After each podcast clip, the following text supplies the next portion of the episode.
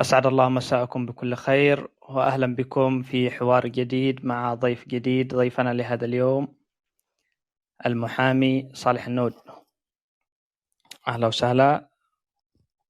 ضيفنا العزيز وأهلا متابعينا الكرام. حلقتنا لهذا اليوم آه، بإذن الله راح تكون في عدة محاور. نحاول تسليط الضوء.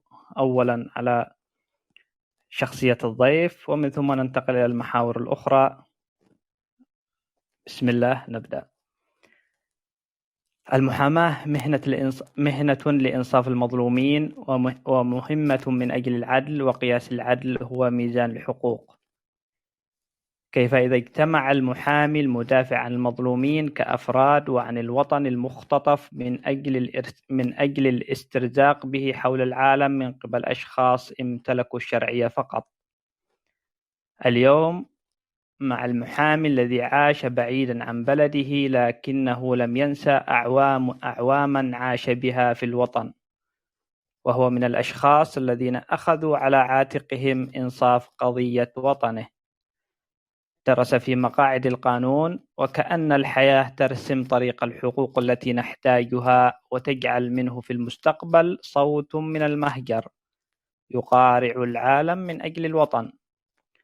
ضيفنا لهذا اليوم من المملكة المتحدة حامي صالح النود سيتم اليوم رفع جلسة قانونية من وحي عالم الضيف ولكن محاكمتنا جاءت حتى لا نخرجه من عالم القانون والقضاء والعدل. أهلا وسهلا. ضيفنا العزيز إذا تحب آه، كلمة بداية ثم ننتقل إلى المحور الأول. تفضل. بسم الله الرحمن الرحيم. والصلاة والسلام على رسول الله. أولا آه، أنا أشكرك أخي العزيز أنور على هذه المقدمة الرائعة التي آه، ربما آه، آه، كانت بالنسبة لي أكثر مما مما أستحق من حيث الوصف. ولكن أنا سعيد جدا بهذا اللقاء. وأشكرك أنت والأخت نهاد والأخ محمد وكل العاملين في وكل طاقم منصة المهجر تحت المجهر. وأحييكم على كل ما تقدموه في في هذا هذا الخصوص لتسليط الضوء على من هم في الخارج وفي شوق للوطن. واليوم أتمنى أن تكون هذه جلسة جلسة خفيفة ونستفيد منها ونفيد ونلامس بعض الأمور التي آه، هي مهمة لنا جميعا. آه، فأتمنى أن أكون ضيف خفيف عليكم جميعا وشكرا على الاستضافة ومستعد للمحور الأول. شكرا جزيلا.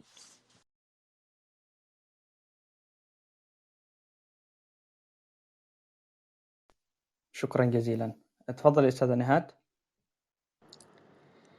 مرحبا بك أستاذ المحامي صالح النود. وفي الجلسة الأولى نتحدث حياة الريف تجعلنا أكثر صفاء بجودة طبيعة الحياة وضيفنا اليوم هو ابن الريف بجميع معالمه الجميلة. عشت مرحلة الطفولة أبان جمهورية اليمن الديمقراطية الشعبية. نتمنى منك أن تحدثنا عن تلك المرحلة. تفضل المحامي صالح النود. آه شكرا جزيلا آه هذه المرحلة بالنسبة لي طبعا آه هي كانت الأجمل وأنا من مواليد آه آه القرية كما أصبحت هذه الأيام مصطلح يستخدم كثيرا و في مكتب آه، الحضارم آه، وفق التقسيم القبلي آه، ليافع ومركز البعوث في التقسيم الإداري. عشت فيها منذ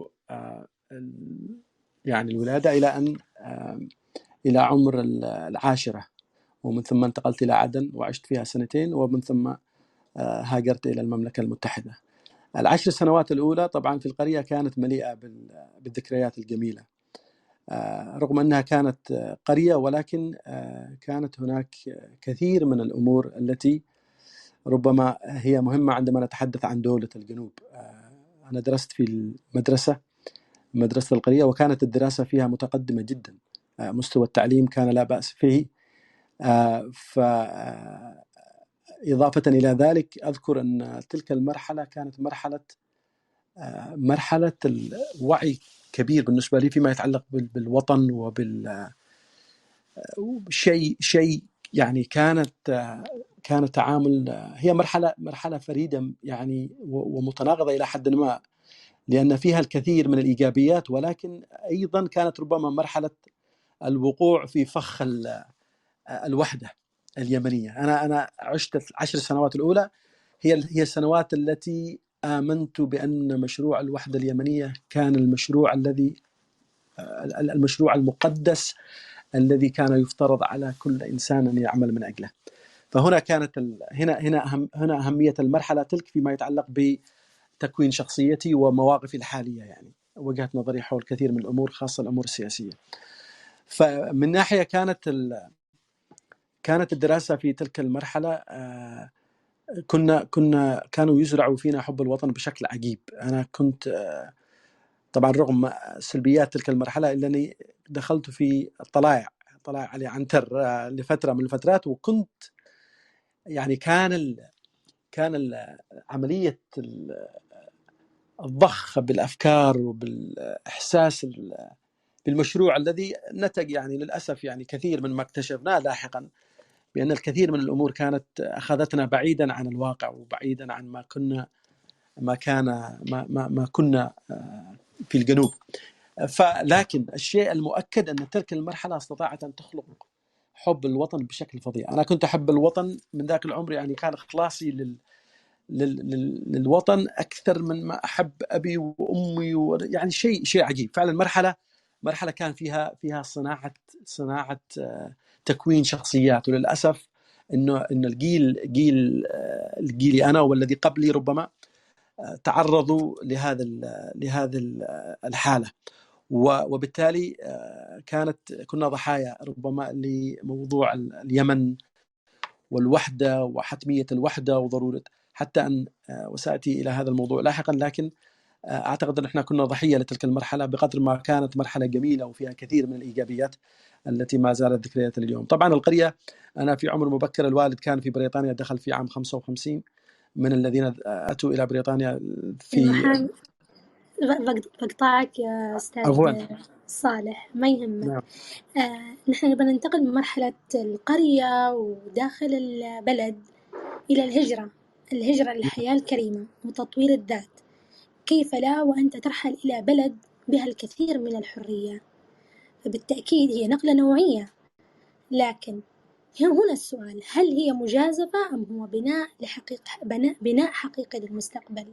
كما جاء على لسانك أن ثورة التعليم والتركيز عليها منذ وصولك لبلد البلد المهجر التي أنت بها الآن والتغيير الملحوظ الملحوظ بأوساط الجالية. إذا لم يكن أحد يهتم بالتعليم. في المهجر والآن تغير الحال. كيف تصف لنا هذه هذه المحور المهم يعني؟ انتقال المهاجرين من من انتقال نوعي. فيا ريت تدخلنا في هذا النقطة. نعم نعم. شكرا. آه، أخت نهاد إذا شفتيني إني أنا طولت في محور معين أو خرجت عن النص ارجو ان لا تتاخري في ان تتدخلي لا تن... لا تنسى نفسك سيد المحامي أنت الآن في جلسة محاكمة المهجر. لا تنسى ذلك. الله يسعدك.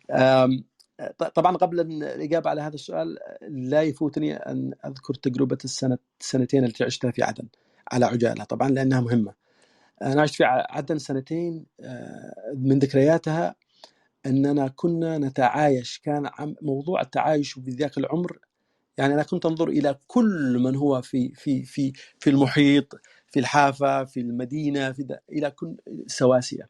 يعني كان أعز الأصدقاء بالنسبة لي واحد اسمه ورسمة من الجالية الصومالية أو من أصول صومالية لم يخطر على بالي يوم إن هذا الشخص أتميز عليه أو يتميز عليها بشيء كنت كنا نعتقد وهذه وهذا شيء شيء فقدناه للأسف الشديد. أنا دائما سأكون عندما أذكر شيء من الماضي ساحاول أربطه بما وصلت إليه الأمور اليوم. فالخلاصه يعني الحاصل من هذا المثال أننا كنا عايشين حياة حياة يعني نوع المساواة والتعايش والوئام الذي كان في المجتمع الوئام المجتمعي كان شيء عجيب. وللأسف الشديد عندما نلاحظ ما وصلت اليه الأمور اليوم والتمييز اللي يصبح على كل المستويات شيء مخيف حقيقة. فكانت من ذكرياتي. طبعا أنا كنت أيضا في عدن أثناء يعني أزمة 13 يناير وأذكر انما عندما عندما اندلعت الحرب آه، يعني ما كنا عارفين إيش اللي حاصل يعني ما كانش عندنا خلفية يعني كنا جيل صافي تماما وفجأة تغير كل شيء حتى أنه في اليوم الأول آه، كان أحد العناصر المسلحة في بداية الأزمة طلب منا ونحن مجموعة من الشباب أن نذهب إلى في القلوعه ان ان نساعدهم في أن نحمل معهم الار بي جي القاذفات يعني الذخيرة للار بي جي وحملتها ومستغرب إيش يعني شيء خيالي surreal يعني حاجة ما تدخلش في الخيال. فعشنا تلك المرحلة والمأساة التي كانت التي حلت بنا شفناها كأطفال يعني. فأتمنى ألا يعود مثل هذاك اليوم وأن يمر على أي طفل جنوبي. يعني كانت مأساة في الحقيقة. وهذه برضه من الأشياء التي كونت آه، شخصيتي وما وصلت إليه. طبعا بعدها أتينا إلى بريطانيا، بريطانيا هي كانت آه، كانت بالنسبة لي آه، شيء شيء في الخيال يعني. حتى أذكر إن ما وصلت الطيارة فوق الأرض البريطانية كلها خضراء كانت. يعني شيء في الخيال وكأننا أستغفر الله كان إحنا دخلنا يعني الجنة. فشيء شيء عجيب. يعني نقلة في الإنسان من القرية وسنتين في عدن ومن ثم تدخل إلى عالم غير تماما. ف يعني بدأنا ندخل في نندمج. دخلت المدرسة. كانت صعوبة في البداية. اللغة كانت مشكلة بالنسبة لي طبعا. تدريجيا كانوا هناك يعني شباب برضو من الأسر التي دخلت وسبقونا واستطعنا أن نساعد بعضنا. كانوا عيال عمي أيضا هنا موجودين.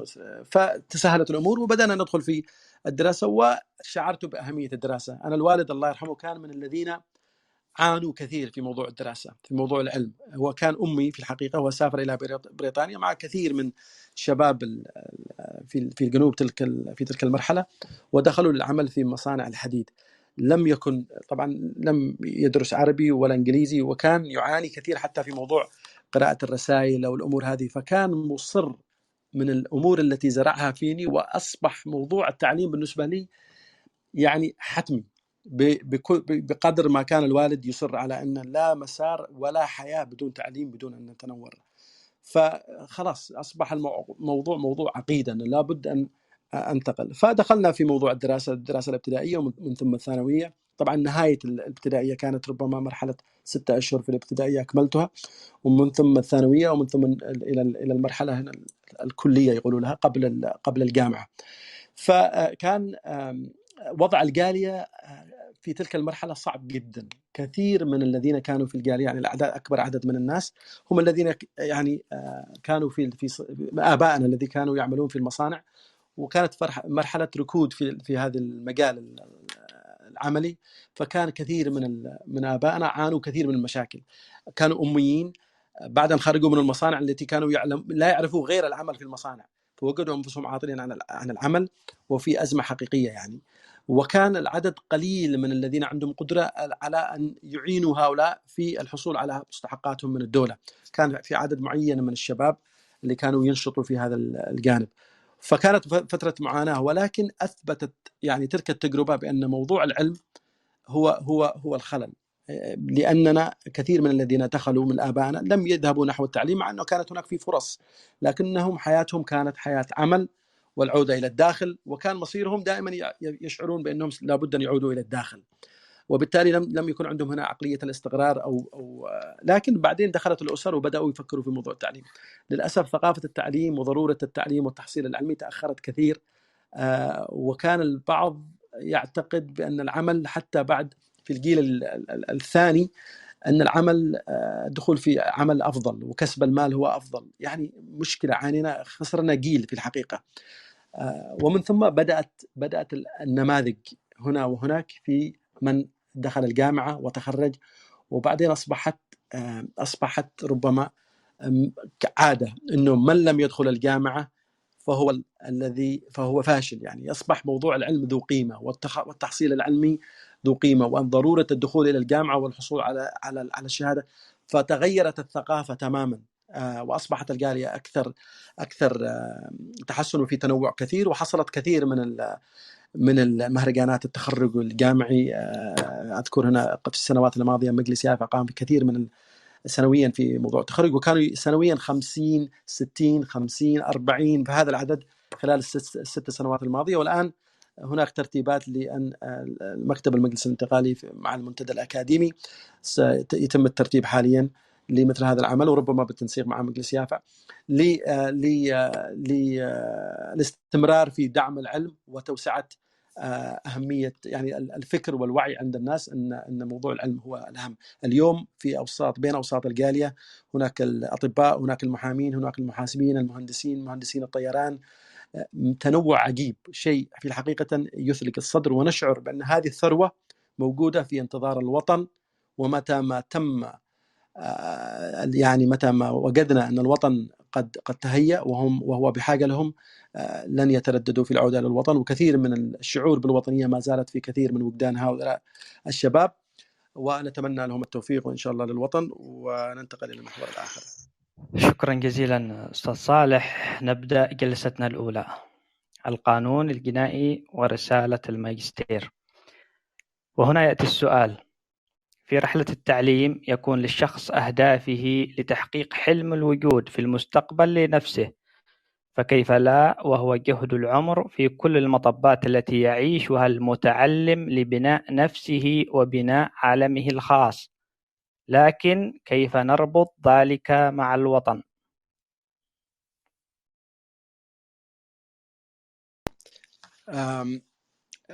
طبعا أنا تخصصي هو قانون جنائي. في المملكة المتحدة ومحامي مرافع في مدينة شفيل.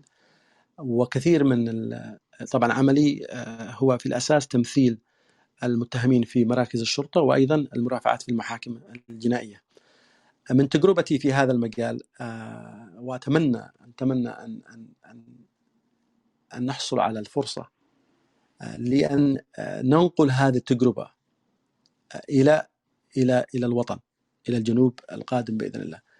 لماذا؟ لأن في القانون الجنائي آه، ما يعني أن تستطيع يعني تجربتي أو خلاصة خلاصة التجربة بالنسبة لي في بريطانيا في العمل في القانون الجنائي أن قدرة النظام والدولة على أن تنفذ القانون دون أن تهين الإنسان يعني تخيل أنت تتعامل مع متهم ولكن حتى في حالة أن الإنسان هذا متهم ما زال يتعامل كإنسان وتعطى حقوقه إلى أقصى قدر ممكن تتخيله طبعا لو قارنا التعامل مع الأبرياء كيف في أوطاننا مش مع المتهمين مع الأبرياء فستجد أن هناك فارق كبير. فأنا أتمنى يعني مثلا على سبيل المثال لو أعطيكم بعض الأمثلة السريعة أنا لا أريد أن أطيل طبعا آه، توق يعني وقفني إذا إذا طولت.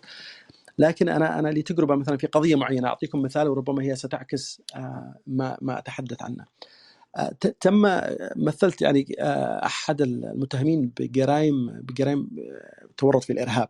يعني كان شخصية ذو أهمية كبيرة ووصلت السلطات البريطانية بعد حين له وتم التحقيق معه بشكل أنا الصراحة اذهلني آه، ولم كانت أول تجربة في موضوع التحقيق مع متهم في هذه التهمة. وكان طبعا هو مسلم من الجالية المسلمة. الحاصل إن عندما عندما تم اعتقال هذا الشخص آه، تخيل إن آه، وكان في رمضان فرقوا قسم كامل قسم شرطة كامل للتعامل مع هذا الشخص لي لي لي لي للتعامل مع هذا الشخص لأهميته وكان مهم جدا بالنسبة لهم وكان دوره آه، فعال في في ما هو كان متهم فيه.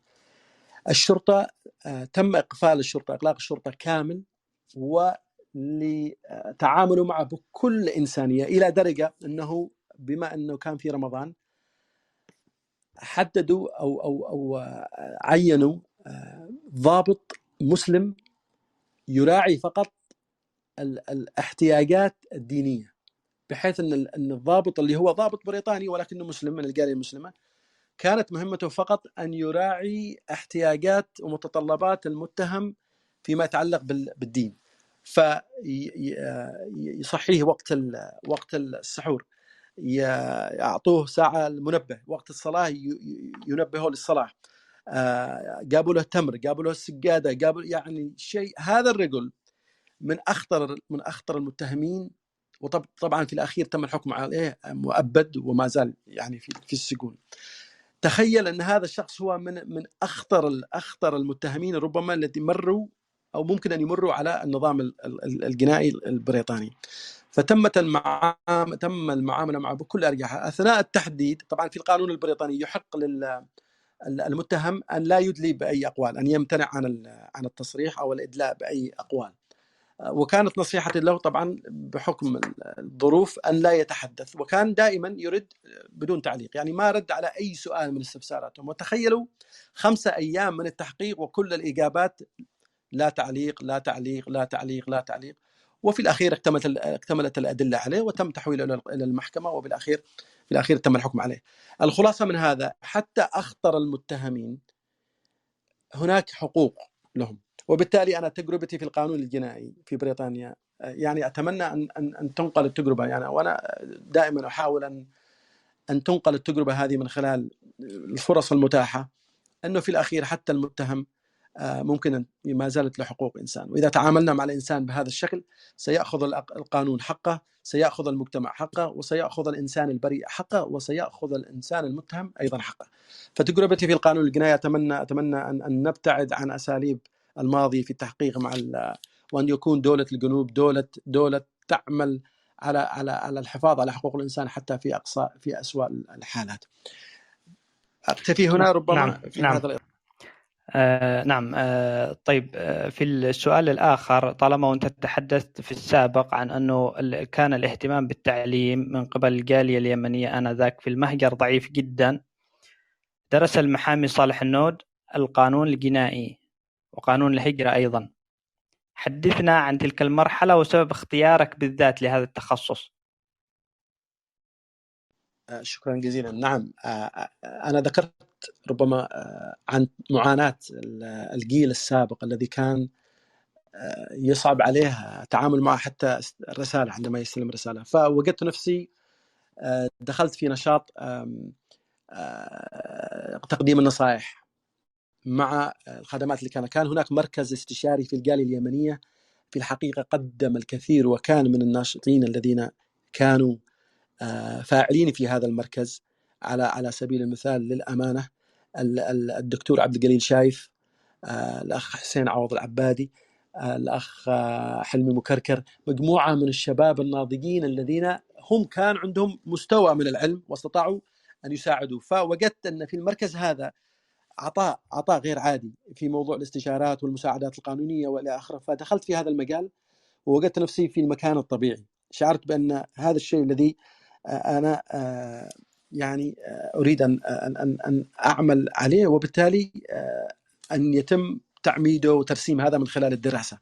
فعملت في هذا المجال وكنا نساعد الكبار في السن في الذهاب إلى مواعيدهم في المستشفيات في الأماكن الحكومية وإلى اخره فوجدت نفسي أن موضوع الأدفوكسي أو المحاماة أو المرافعة أو الحديث بالنيابة عن أو طرح قضايا الناس على أطراف أخرى وطلب الحقوق وإلى آخره أصبح شيء طبيعي بالنسبة لي. فالتحقت في هذا المجال وكان اختيار طبيعي ربما كانت شخصيتي هي تميل إلى هذا المجال وكان من من الطبيعي. لماذا دخلت الهجرة؟ بعدين أنا التحقت طبعا في موضوع بعد أنا أكملت دراستي في شفيل في جامعة شفيل. دخلت في موضوع التدريب آه، ودخلت آه، في مؤسسة محاماة مكتب محاماة في المدينة.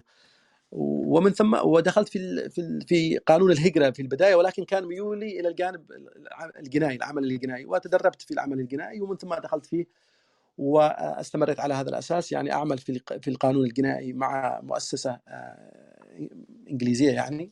وعندي أيضا مكتب أنا وزميلة لي أيضا من أبناء الجالية على فكرة محامية آه، من من من خريجي الجالية. هي أيضا آه، آه، عضو في المجلس المحلي لمدينة شفيل الأستاذة ابتسام محمد ربما بعضكم سمع عنها من النماذج الناجحة التي في الحقيقة نتشرف فيها في هذه المدينة. عندنا مكتب محاماة للقانون الهجرة وأيضا أنا أعمل في مؤسسة أخرى في القانون الجنائي الذي أنا مستمر عليه. فتجربة آه، أنا آه، يعني آه، شيء أستمتع في موضوع في موضوع المرافعات والدفاع وإلى آخره وكانت هذه منذ تجربتنا مع معاناة أبناء الجالية السابقين الذين كانوا يواجهوا صعوبات ورب يعني وإلى يومنا هذا ما زالت يعني بنحاول جاهدين نحن نقدم ما نستطيع لأبناء الجالية بشكل عام. نعم. درست البكالوريوس في القانون الجنائي وقانون الهجرة أنت أنت الآن كذلك درست حضرت الماجستير ما هو موضوع رسالة الماجستير أستاذ صالح؟ رسالة الماجستير هذه موضوعها موضوع على فكرة. طبعا أنا حتى ربما كمقدمة إلى هذا هذا الموضوع أنا كنت في من 2007 إلى 2011 ما أدري إذا موضوع الجالية بيجي بنجي عليه ولا ولا أدخل فيه الآن. يعني ك آه راح نجي له في المحاور القادمة. آه طيب. بالإمكان حول رسالة الماجستير الآن لأنه إحنا مهتمين في هذا الجانب. شكرا. تمام. موضوع الماجستير طبعا آه أتى آه في القانون الدولي. لماذا؟ لأنني آه شعرت بأن أصبحت يعني بدأ تفاعلي مع القضية الجنوبية بشكل كبير في تلك المرحلة. و آه، كان من الأسئلة اللي تراودني يعني ما هي الآليات؟ كيف ممكن نستطيع للجنوب أن يفك الارتباط؟ أن نخرج من من الأزمة اللي رحنا فيها.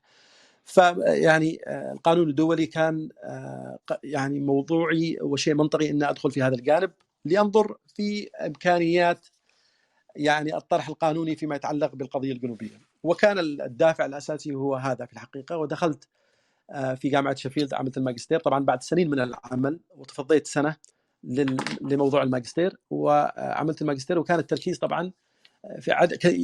في الماجستير هناك كثير من المواد اللي ممكن الواحد يتطرق اليها وأخذت يعني نموذج منها. ولكن في الرسالة الرسالة كانت عن القضية الجنوبية وقانون القانون الدولي فيما يتعلق بحق تقرير المصير وما إذا كان في هذا يعني مسار ممكن للخروج من الأزمة أزمة الوحدة اليمنية بالنسبة للجنوبيين، فكان هذا هو الدافع الأساسي لاختياري لهذا للدخول في الماجستير والعنوان آه، بالتحديد. المحامي صالح النود أول شيء أشكرك على رحابة صدرك. آه، آه، أرحب بالمستمعين جميعا. المهجر تحت المجهر هو نادي للجميع.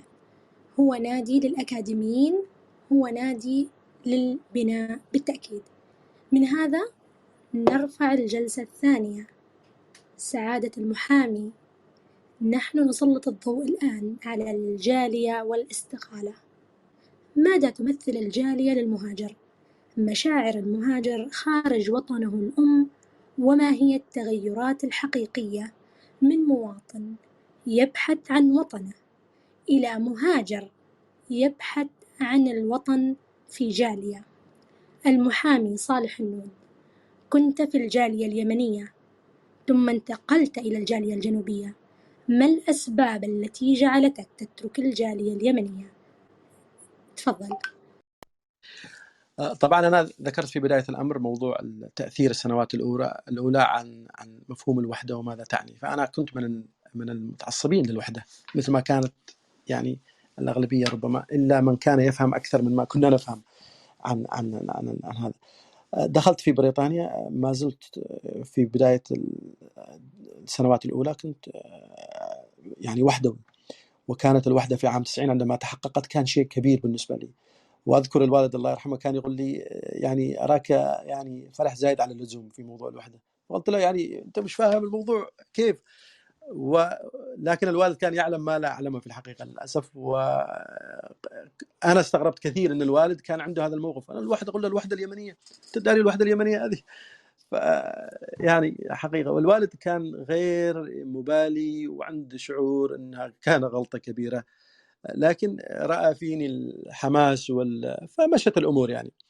وبعدها يعني بدأنا نتفاعل بعد 94 بدأت المشكلة بدأ الشيء الشعور غير يعني غير سوي بالموضوع وبدأنا نتفاعل وهكذا بدأ التفاعل أكثر وأكثر وأكثر إلى أن في آه، من 2007 إلى 2011 آه، تم اختياري آه، انتخابي رئيس للجالية اليمنية في مدينة شيفيلد وكانت جالية ناجحة وعندها كثير من المشاريع ولا زالت إلى يومنا هذا.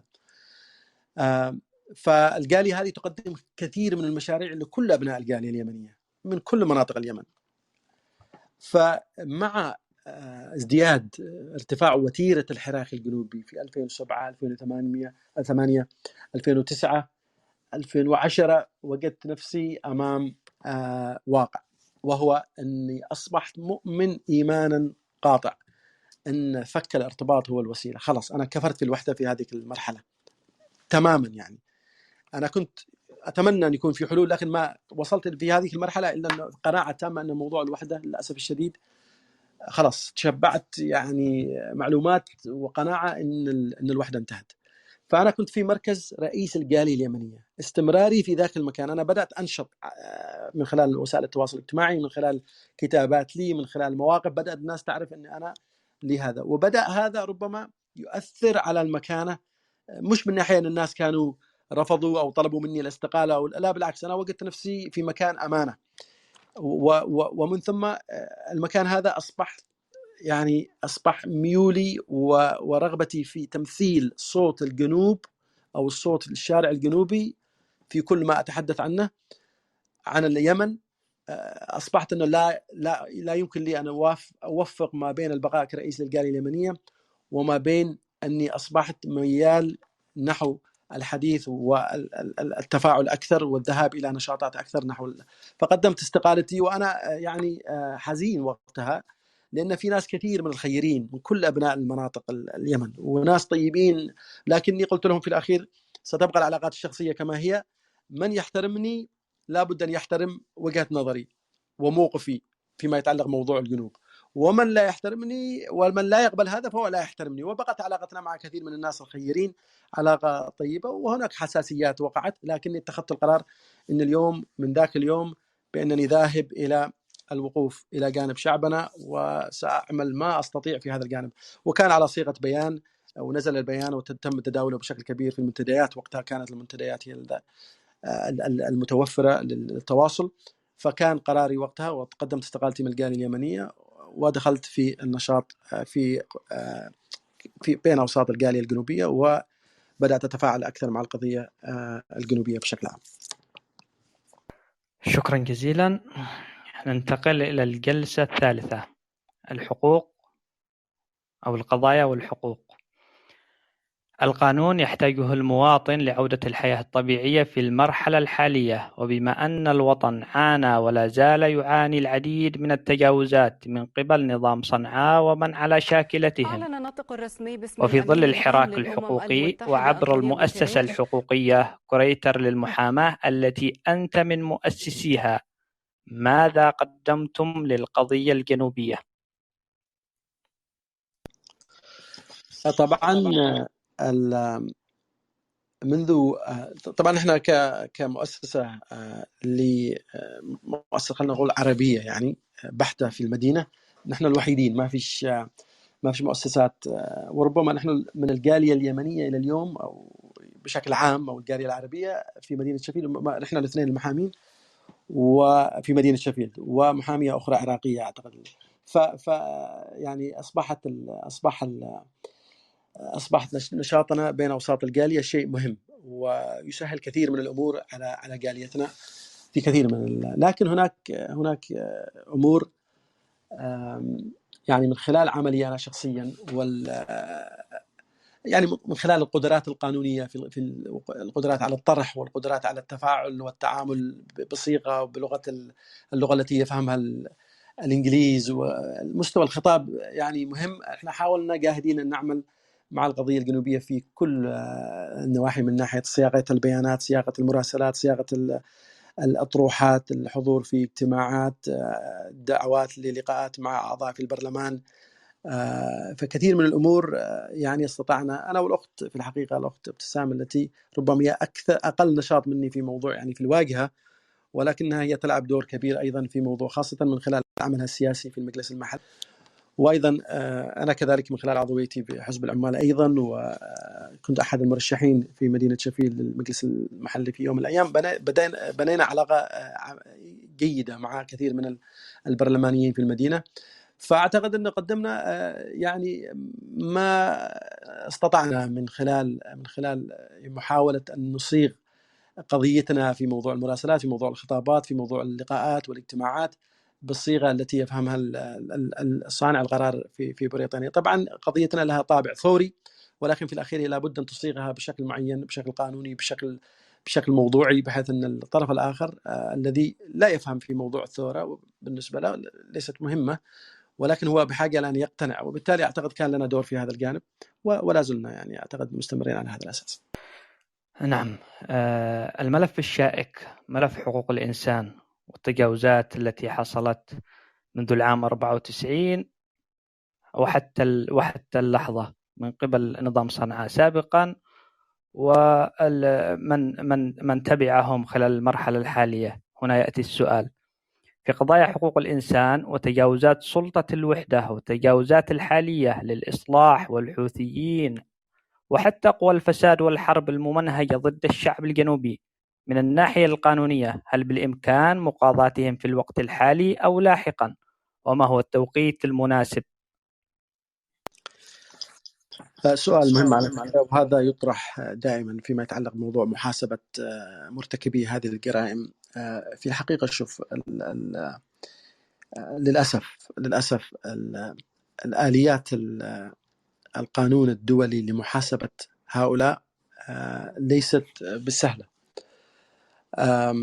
بمعنى أن كثير من الآليات هناك شروط معينة. آه، واعتقد أننا في وضع آه، على مستوى المرافعه يعني على مستوى المقاضاة هؤلاء آه، والوصول إلى نتائج ضدهم تجارب تاريخية لكثير من الانتهاكات حول العالم يعني تشير إلى أن الموضوع ليس بالسهل وليس بالهين. ولكن أنا دائما أقول بأن كل الجرائم أهم شيء بالنسبة لموضوع الجرائم أن توثق أن يتم توثيق الجرائم هذه لأنها الآليات المحاسبة قد لا يعني ليس بالضرورة أن تكون الآليات القانون الدولي ولكن هناك آليات ستأتي لاحقا من خلال القانون حتى على مستوى على مستوى مستوى في في أمور في, في موضوع العدالة الانتقالية في مواضيع لابد من كل الجرائم أن توثق وان لا تذهب جرائم دون محاسبة.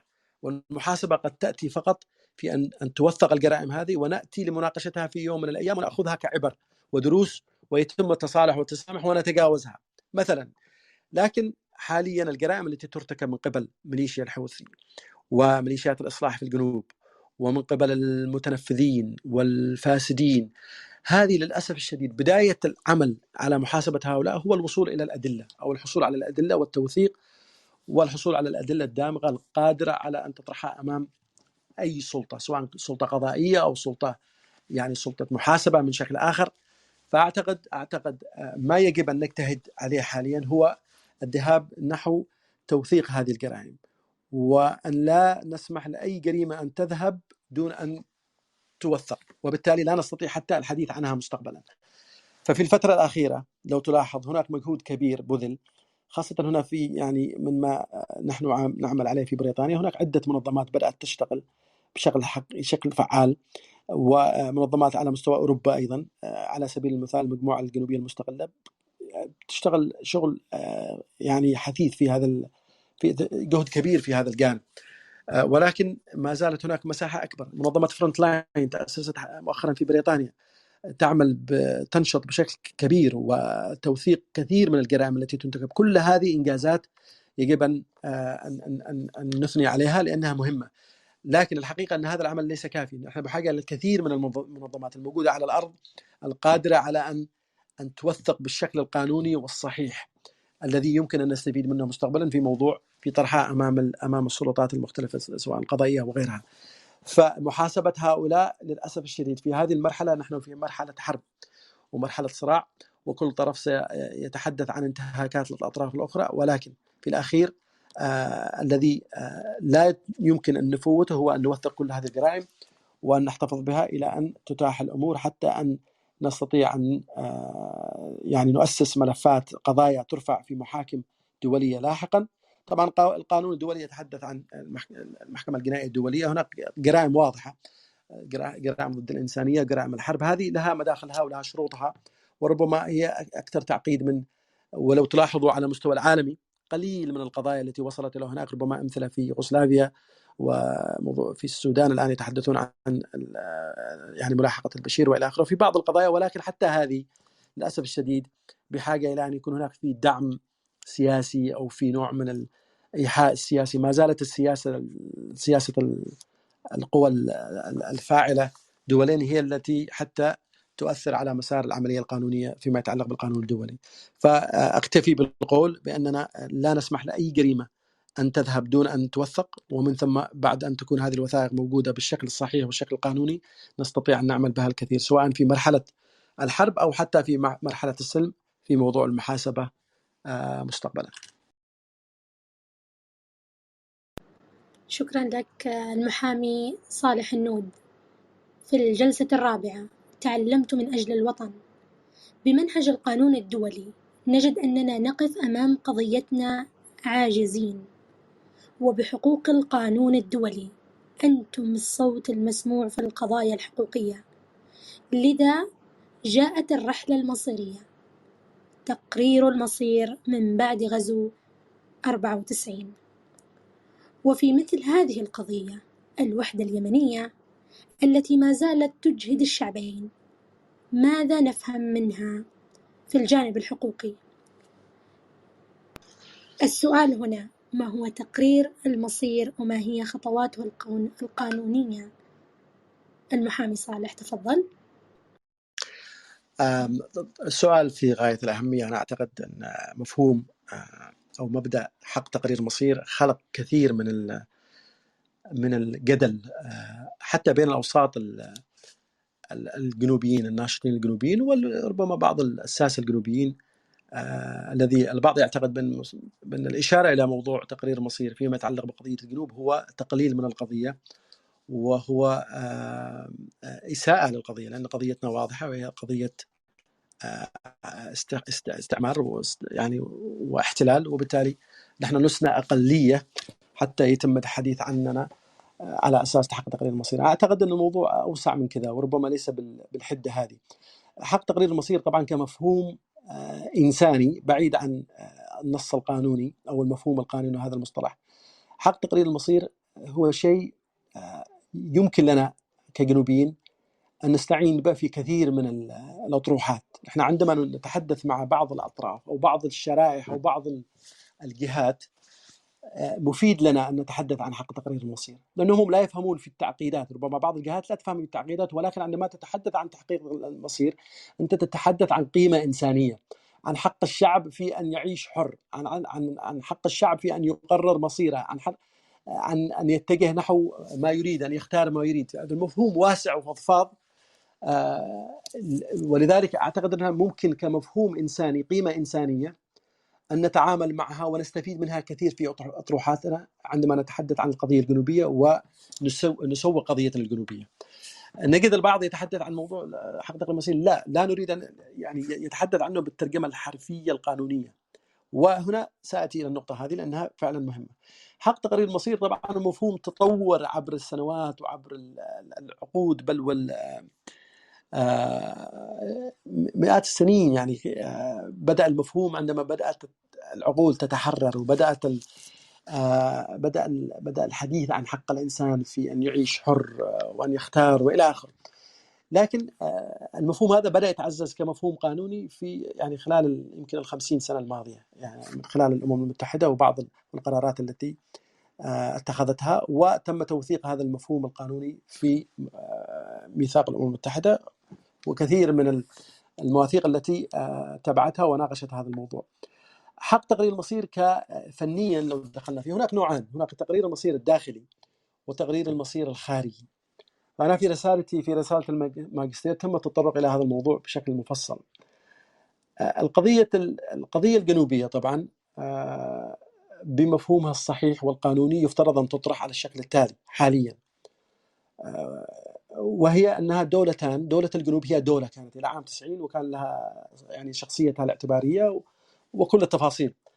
فهذه نقطة انطلاقة صحيحة، حتى عندما تتحدث عن تقرير المصير هذا لا يتناقض مع أن تتحدث عن تقرير المصير، وبالتالي شعب الجنوب يحق له أن يطالب بأن يفك الارتباط ويقرر مصيره، يعني يعني موضوع تقرير المصير ما في داعي أن نتعقد منه كثير، في بعض الأخوة الجنوبيين متعقدين منه كثير، لا يريد الحديث عن تقرير المصير اطلاقا، لأنه في ذلك تقليل من قضيتنا. لا تقرير المصير عندما تتخاطب مع جهة معينة قد ربما يكون هو أنسب من أن لا تتحدث عن تقرير المصير وتتحدث عن الجانب السياسي البحت. فتقرير المصير الخارجي والداخلي. تقرير المصير الخارجي هو الذي يتحدث عن آه، الانفصال أو فك الارتباط أو هنا آه، يتم التركيز على ما هي ما هي المبررات مثل هذه الخطوة.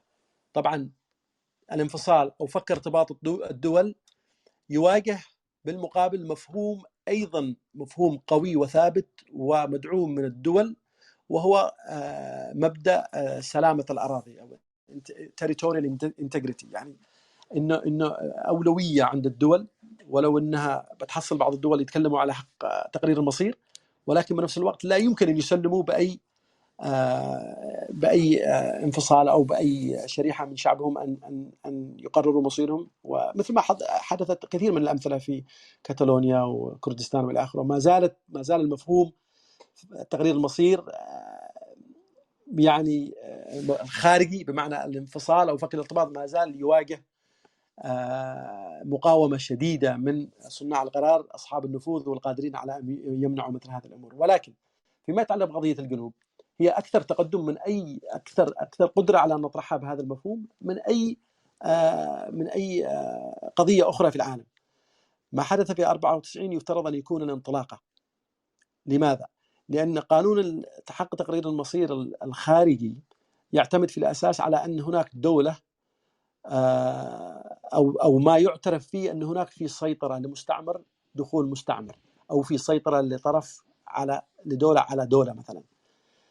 فنحن حتى لأن الأخوة في اليمن للأسف الشديد يريدوا أن يصنفوا الوحدة اليمنية على أساس إنها استعادة الوحدة اليمنية وأننا يمنيون وأن ما حدث فقط هو أن إحنا عدنا اللحمة اليمنية والوحدة اليمنية لا. نحن بحاجة إلى أن نطرح أن حرب 94 هي كانت بمثابة احتلال عسكري على الجنوب وهنا تأتي الانطلاقة أو يأتي أساس مطلب شعب الجنوب في الخروج من الوحدة اليمنية اطلاقا في فك الارتباط يعني تماما. وعدم الحديث عن عن عن الجنوبيين كشريحة، هم أرادوا لنا أن يتم الحديث على أن أبناء الجنوب هم من الشعب اليمني يتحدثون العربية دينهم دينهم الإسلام بينهم تزاوج تداخل فهم شريحة من شرائح المجتمع وشرائح من شرائح الجمهوريه اليمنية وسيتم هناك تقرير مصير داخلي. الداخلي هو فدرالية آه، حكم واسع الصلاحيات وإلى آخره. فالجدل هو في هذا في هذا في هذا الموضوع. الذين يتحدثون عن الفدرالية وعن الاقليم هم يتحدثون عن تقرير مصير داخلي. ونحن في الحقيقة نتحدث عن تقرير المصير الخارجي بمعنى إنه فك ارتباط آه، كامل. ولذلك لابد أن نبرر ذلك بشكل صحيح. وأهم المبررات لهذا إنه في عدوان عسكري وفي استعمار وهو ما حدث بالنسبة لنا في 94 وكل الممارسات التي تبعت 94 هي ممارسات احتلالية ممارسات قمعية ممارسات ممارسات محتل في الحقيقة وبالتالي آه، آه، طرحنا في الحقيقة هو self determination external self determination يعني تقرير المصير الخارجي فنعود مرة أخرى ونقول بأن مصطلح تقرير المصير سنواجهه ولكن لا يعني بأن مصطلح تقرير المصير هو آه، يتحدث فقط عن الأقليات التي عايشة في بلدان وتريد أن تنفصل مثل كاتالونيا مثل مثل دول أخرى ومناطق أخرى في العالم. ولذلك أعتقد اننا أننا مسار المسار الصحيح لطرح قضيتنا هو في اننا في أنه تم احتلال احتلالنا في 94 وأن دولة الجنوب ودولة الشمال تتميز في ما يميز دولة الشمال ودولة الجنوب. مثل ما يميز دولة الجنوب مع عمان ودولة الجنوب مع الإمارات. هل تجمعنا اللغة مع اليمن الشمالي أو مع اليمن أو مع نعم لغتنا أيضا تجمعنا مع السعودية. هل الدين يجمعنا؟ نعم الدين يجمعنا أيضا مع عمان. هل يعني ما في شيء يربطنا أو يريدوا أن يصنفوا أننا مرتبطين بشيء مصيري. لا في الحقيقة كنا دولتان وهناك 21 أو 22 دولة عربية تجمعنا اللغة والدين وإلى آخره. لا يعني ذلك أننا مرتبطون سياسيا. وبالتالي 94 هي نقطة الانطلاقه بالنسبة لطرحنا وهي انه فشلت الوحدة اليمنية التي كانت دخول طوعي ما بين الطرفين ما بين دولتان وفي 94 كانت عملية الاحتلال. وبالتالي يحق لشعب الجنوب أن يبرر الخروج من هذا حق تقرير المصير الخارجي بالاستقلال أو بالخروج بفك الارتباط من هذه الوحدة. طبعا ربما قد تكون هناك في بعض الأسئلة التابعة لكن خليني آه، يعني آه، أوضح نقطة قبل أن أنتهي من هذا الموضوع. أن مفهوم تقرير المصير أنا آسف جاني اتصال الصوت مسموع؟ نعم مسموع تفضل. نعم. آه، حق تقرير المصير لا يعني أنه بالضرورة يعني ما هي الآليات؟ دعونا نتحدث عن الآليات لتقرير المصير أو لفك الارتباط أو للاستقلال إذا وصفناها بالطريقة هذه. الآليات مختلفة، في في آليات في آلية الكفاح المسلح. وهذا نوع من أنواع فرض تقرير المصير أنت تقرر مصيرك من خلال السلاح من خلال العمل المسلح في وسيلة أخرى هو من خلال الاستفتاء الاستفتاء وسيلة لأن تقرر مصيرك أن تختار طريقة أخرى أن تكون بالتوافق. وهنا آه، عندما يتم الاتفاق ما بين الطرف الرافض والطرف الذي يريد فك الارتباط إذا تم الاتفاق عن طريقة معينة لفك الارتباط أو لتقرير المصير أو لاتخاذ أيضا هذا متاح. فلو لاحظنا بعض الأمثلة حول العالم مثلا في بعض الدول آه، في مثلا يوغوسلافيا على سبيل المثال.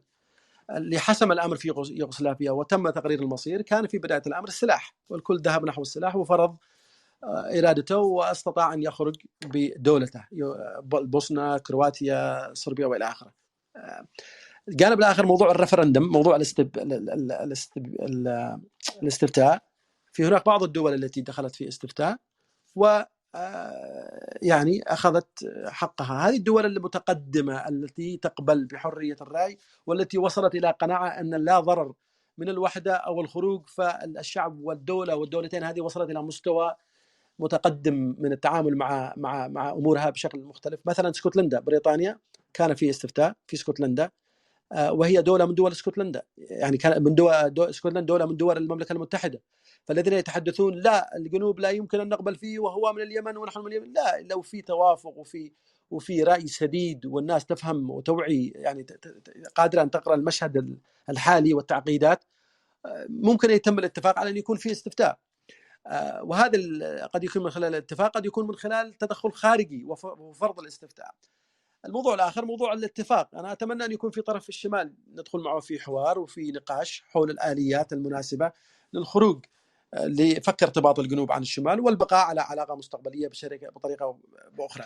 فموضوع آه، تقرير المصير له عدة وسائل وعدة طرق ولذلك لا يعني أن هناك قانون يمنع كله بالتوافق كله بما يراه حتى في في القانون في كثير من الأمور. إذا القانون المدنية مثلا إذا تم التوافق بين طرفين متنازعين انتهت القضية. فأصبح الموضوع محتل. ما في ما في سلطة تفرض عليه وليس قانون جنائي مثلا. بحيث أنك أنت خالفت شيء أو خالفت قانون بحيث أنك هي هي قوانين لإدارة هذه مثل هذه الأزمات وإذا كان في توافق ما بين الأطراف ممكن أن تكون الأمور آه، تصل إلى إلى نتائج. وبالتالي أعتقد موضوع تقرير المصير هو موضوع واسع.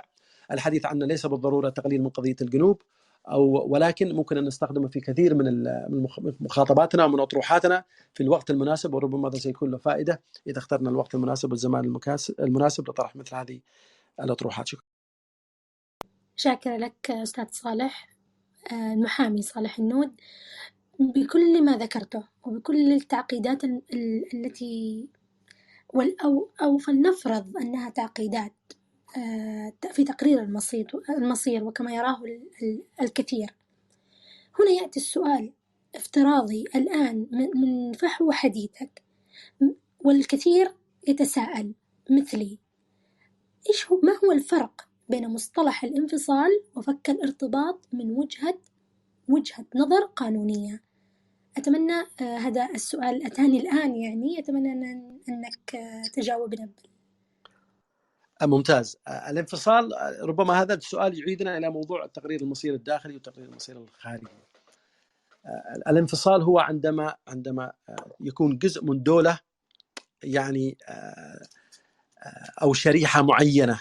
داخل الدولة مستضعفة بدأت تشكل هوية معينة يربطها قواسم مشتركة عليها معاناة داخل الدولة من من من المركز تريد وهي لم تكن لها دولة من قبل ولكن تريد أن تؤسس دولة فهنا آه، الانفصال هو أن أن هذه الشريحة انفصلت عن الدولة التي كانت في يوم من الأيام دولة وهذه الشريحة ستؤسس لنفسها دولة جديدة.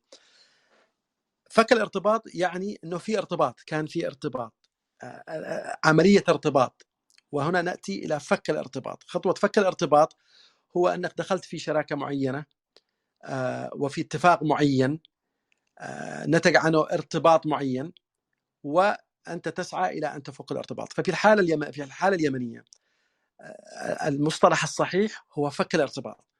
لأن دولة الجنوب دخلت مع دولة الجمهورية العربية اليمنية في اتفاق هذا الاتفاق ربط الدولتين في آه، مسمى جديد ومكون جديد فشل المكون وبالتالي نريد أن نفك الارتباط ونعود إلى ما كنا عليه في السابق.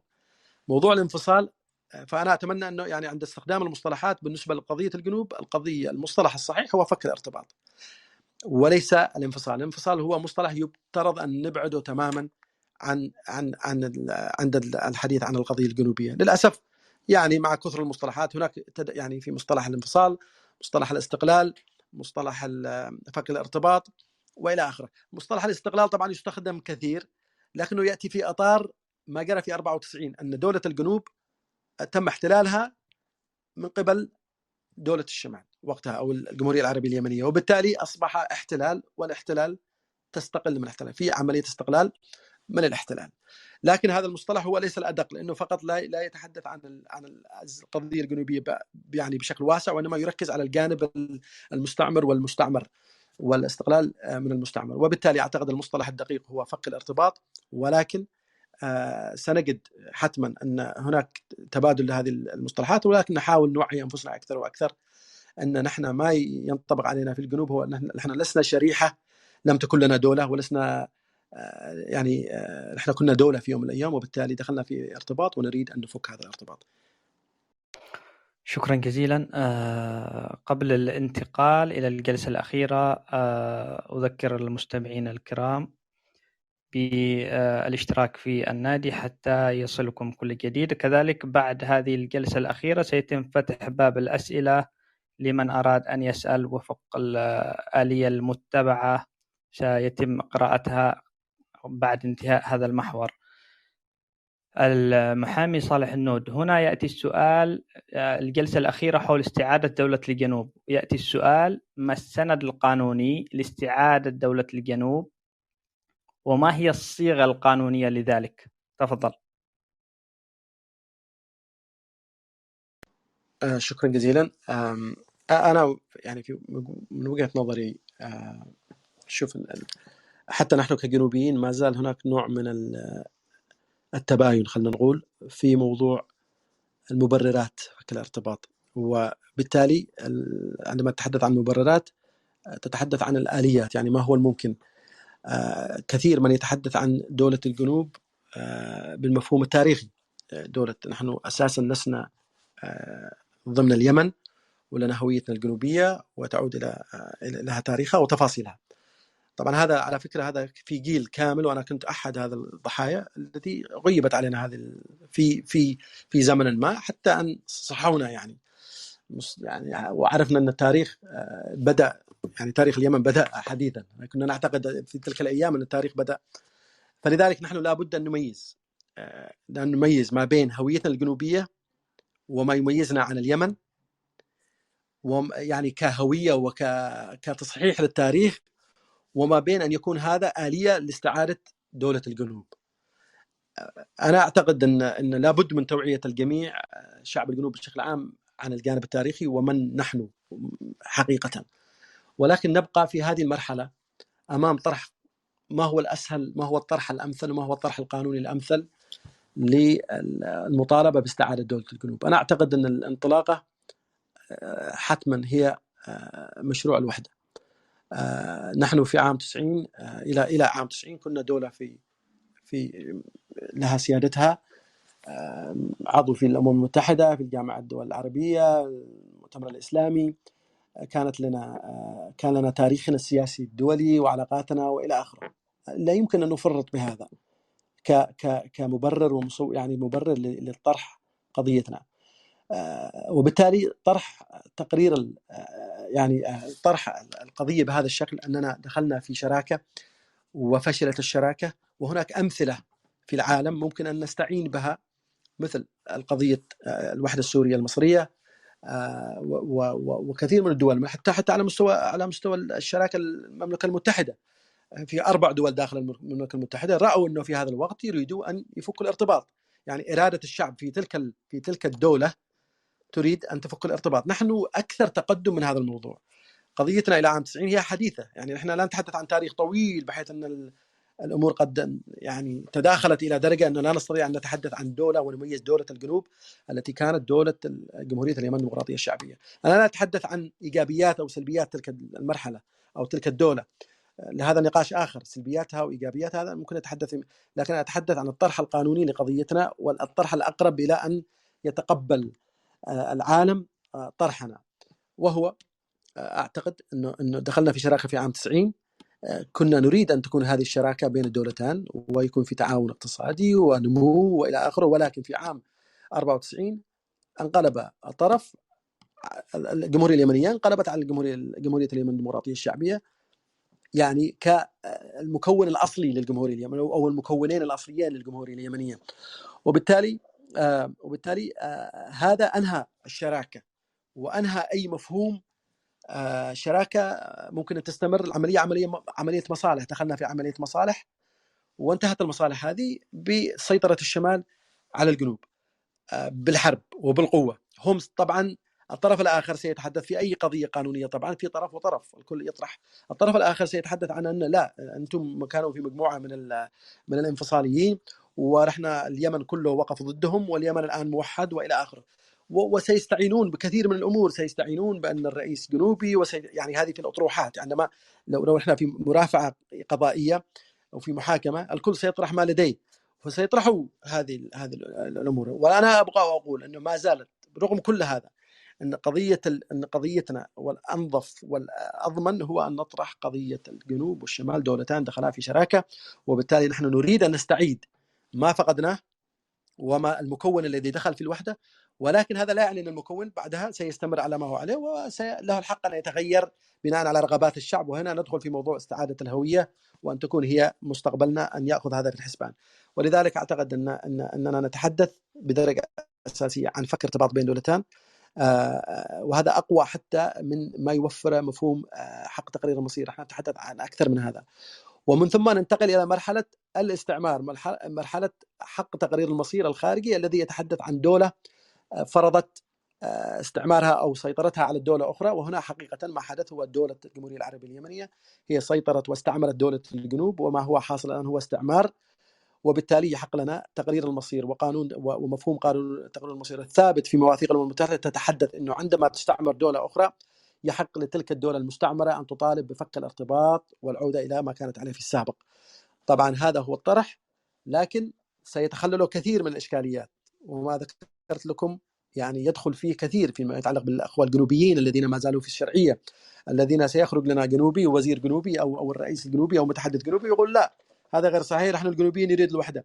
فندخل في موضوع الأدلة وفي موضوع الدفاع عن هذا الطرح وإلى آخره هذا موضوع آخر وتفاصيل أخرى. لكن يبقى طرحنا الصحيح في هذه المرحلة كتقدير مني وقد أكون قد يختلف البعض معي ولكن تقديري الصحيح هو أننا نتحدث الأسهل والأقرب إلى أن نقنع العالم ونقنع القانونيين ونقنع ربما لو كانت في محكمة ربما الطرح الموضوعي والأكثر منطقي في هذه المرحلة. هو أن تكون على هذا الأساس شراكة ما بين دولتين فشلت الشراكة تم الاحتلال الطرف الأقوى على الطرف الطرف الأصغر وبعدها أصبح هذا مستعمر وبالتالي حق تقرير المصير الخارجي وما يتعلق في ذلك الجانب كفيل أن يطالب شعب الجنوب بفك الارتباط. شكرا جزيلا اسمح لي فقط من من خلال إجابتك أنا أضع عليك السؤال التالي تقرير المصير الخارجي يتحدث الكثير عن حق تقرير المصير لكن في إطار اليمن بما معناه أنه إذا في آه، تصويت أو في تقرير مصير يتم الاستفتاء كل الشعب اليمني بما فيه أبناء العربية اليمنية وابناء الجنوب في آه، على حق أو تقرير المصير يشترك فيه الكل. من وجهة نظرك هل هذا الطرح هو يعني فعلا القانوني أو ما الطريقة المثلى أو الطريقة الصحيحة لحق تقرير المصير؟ ومن ومن يحق له تقرير المصير في هذا في هذا الجانب؟ ممتاز. آه سؤال آه قيم. الحقيقة شوف أنا بعطيك النموذج الإسكتلندي. آه الذين آه كان لهم حق الاستفتاء والاختيار والتصويت هم الإسكتلنديين. وبالتالي ليس هناك في القانون ما يفرض آه ما يفرض آه مسار معين ما يمنع شيء. أو التوافق هو هو والتوافق قد يأتي عن رضا وعن وعي أو قد قد يأتي عن فرض آه، إرادة ينتج عنها قبول الطرف الآخر بأن يكون هذا الحل هو هو الأسلم. وبالتالي الذين يتحدثون عن استفتاء كل اليمنيين حول موضوع انفصال هذا هذا هذا هذا حديث تعجيزي يعلمون جيدا بأن بأن هذا هذا سينهي أو سيمنع أو سيحول دون ان أن الاختيار الصحيح أو أو التعبير عن رغبة أبناء الجنوب، نحن نتحدث عن المعنيين في الأمر، من الذي يريد فك الارتباط؟ فالمكون هذا أو المجتمع هذا هو الذي يحق له أن يقرر مصيره، نحن نتحدث عن هو أن يخرج أن يذهب نحو استعادة دولته، هو الحق هو له، ليس للطرف الآخر الذي أنت أساسا المشتكي منه، أنت أساسا هو الطرف الآخر هو السبب من الأسباب التي تريد أنت أن تمارس حقك في أن تقرر ما إلى أن تستمر معه وتخرج وبالتالي النموذج الأسكتلندي مثال حي على أن بالتوافق وبالضغط طبعا الحكومة البريطانية المركزية تم الضغط عليها إلى أن قبلت بهذا. ولم ولم يعني لم تكن رغبانة في هذا الشيء. ما زال الحكومة المركزية البريطانية المملكة المتحدة ضد موضوع انفصال اسكتلندا أو تقرير مصير الاسكتلنديين ولكن إرادة الشعوب والضغط والوعي أوصلهم إلى أنه يعني عواقب البقاء الحساسية هذه وليست حساسية على فكرة الاسكتلنديين لا يعانوا حتى نصف يعني 1% مما مما نتحدث عن ما هو حاصل في الجنوب. وبالتالي عندما يكون هناك الوعي ممكن الاتفاق على كثير من الأمور والمخارج التي هي في مصلحة الإنسان. وبالتالي الإجابة المباشرة عن ذلك أنه لا يحق يفترض لا يحق للطرف الذي تريد أن الذي هو المتسبب أن يكون له رأي في الموضوع. والمثال الاسكتلندي هو مثال حي وحديث. شكرا جزيلا على كل هذا المعلومات والإضاءات التي ربما كانت غائبة عن عن الكثير والتصحيح ربما في في الطرح. وما شابه ذلك الآن نأتي إلى فقرة المداخلات. اسمح لنا المحامي أنه نستقبل مجموعة من الأسئلة لمن يريد أن أن يضع السؤال. لذلك قبلها قبل أن يتم إطلاع يعني أحد على المايك بالإمكان إحنا نحط قواعد الأسئلة. الأسئلة تكون في موضوع الحلقة مدة السؤال الواحد لا تتجاوز 90 ثانية. يسمح للتعقيب على الضيف من السائل خلال دقيقة واحدة. متى ما انتهى الضيف من الإجابة بكل سرور سيتم إنزالك من المايك لفسح المجال للآخرين. وبسم الله نأخذ أول أول سؤال. تفضلي أستاذ خلود. مرحبا مساء الخير. مساء النور. أهلا وسهلا شباب. أهلا وسهلا مستر صالح النود سفيان نهاد والشباب الموجودين نادي المهجر الجميل. أنا عندي سؤال للأستاذ صالح بعد إذنك. سفيان؟ تفضلي. طلاب طلاب الدراسات العليا تمام؟ في بالتخصص القانون اللي حابين يعملوا رسالة الماجستير أو رسالة الدكتوراه بما يتعلق في تخصصهم. إيش هي عناوين الرسائل أو الموضوعات اللي بتنصح الشباب الجنوبيين فيما في هذه المرحلة أنهم ياخذوا هذه المواضيع ويبحثوا فيها أكثر ويقدموها ويشتغلوا عليها عشان تصير في عندنا محتوى علمي ابديتد نقدر نستفيد منه ويكون موثق وبالتالي يقدر يرجعوا فيه سواء كانوا الدول الأخرى أو في الدول الداخل. فهذا هو سؤالي.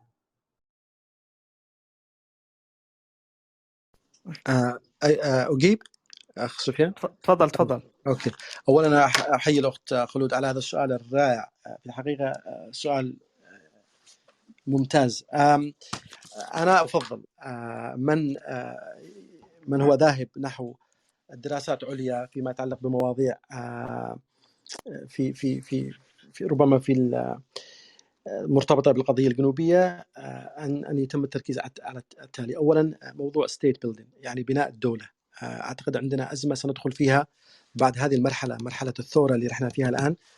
إحنا بحاجة إلى عقول التي تتحدث عن بناء الدولة. عن عن عن عن كيف يمكن للجنوب أن يبني دولته من حيث ما توقفت دولة الجنوب. ما هي السلبيات؟ ما هي موضوع بناء الدولة بشكل عام يعني state building موضوع في غاية الأهمية. الموضوع الآخر الممكن هو موضوع الكوربشن والفساد الذي يحول دائما من من من التنمية والوصول إلى المستوى الذي يتمناه. فموضوع الفساد وما قد يعني في موضوع الجنوب أنا أعتقد انه كمحاذير مهم جدا أن لا أن أن أن, يتم التعامل معها. والفساد له عده ألوان بعض الألوان الفساد ربما لا يدركها الواحد إنها فساد. ولكن آه هذا موجود. الشيء الثاني جود جوفرنس الأحكام يعني الإدارة الحكم الرشيد. الحكم الرشيد على فكرة في يجب أن نخرج ونبتعد عن النمط القديم في الحكم. موضوع السلطة المركزية التي تريد أن تسير الأمور. دعوا الإنسان يبدع. فليكن الانسان هو صانع القرار صانع السياسة صانع.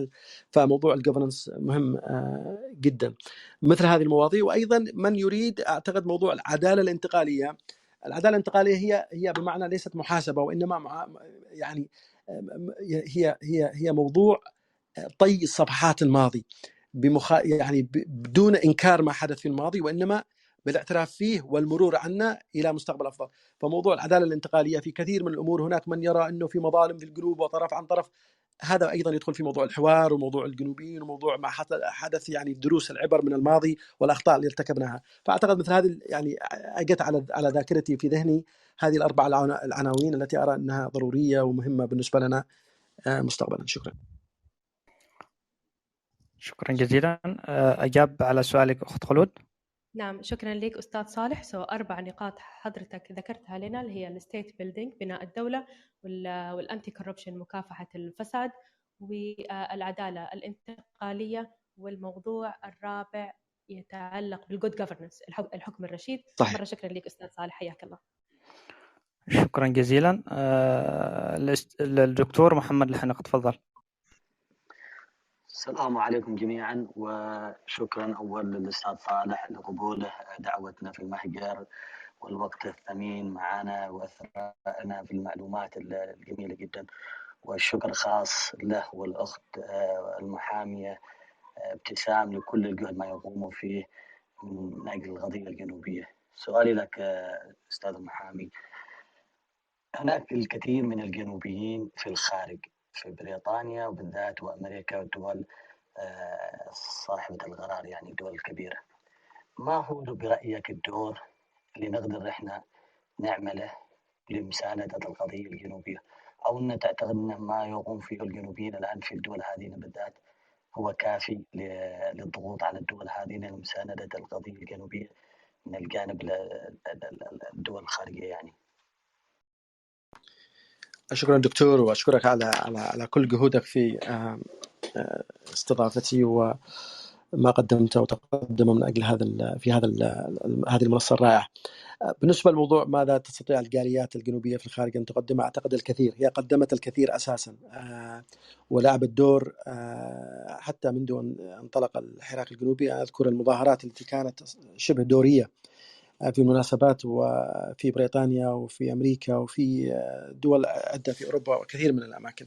لكن النوع ربما المرحلة الآن تتطلب أكثر نوع مختلف من من العطاء أو من الجهد.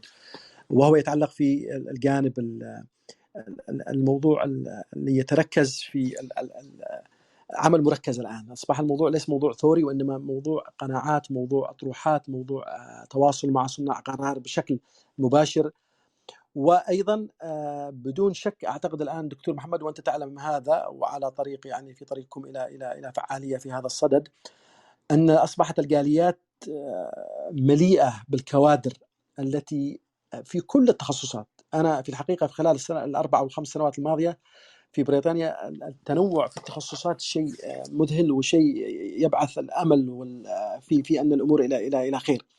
أنا أعتقد أن هذه الجاليات اللي في الخارج، هذه العقول اللي في الخارج ليس في بريطانيا في كل دول العالم من شرق آسيا إلى كندا إلى أمريكا إلى أوروبا إلى كل مكان. هذه بمثابه هذه الثروة التي تنتظر الجنوب أن يتحرر.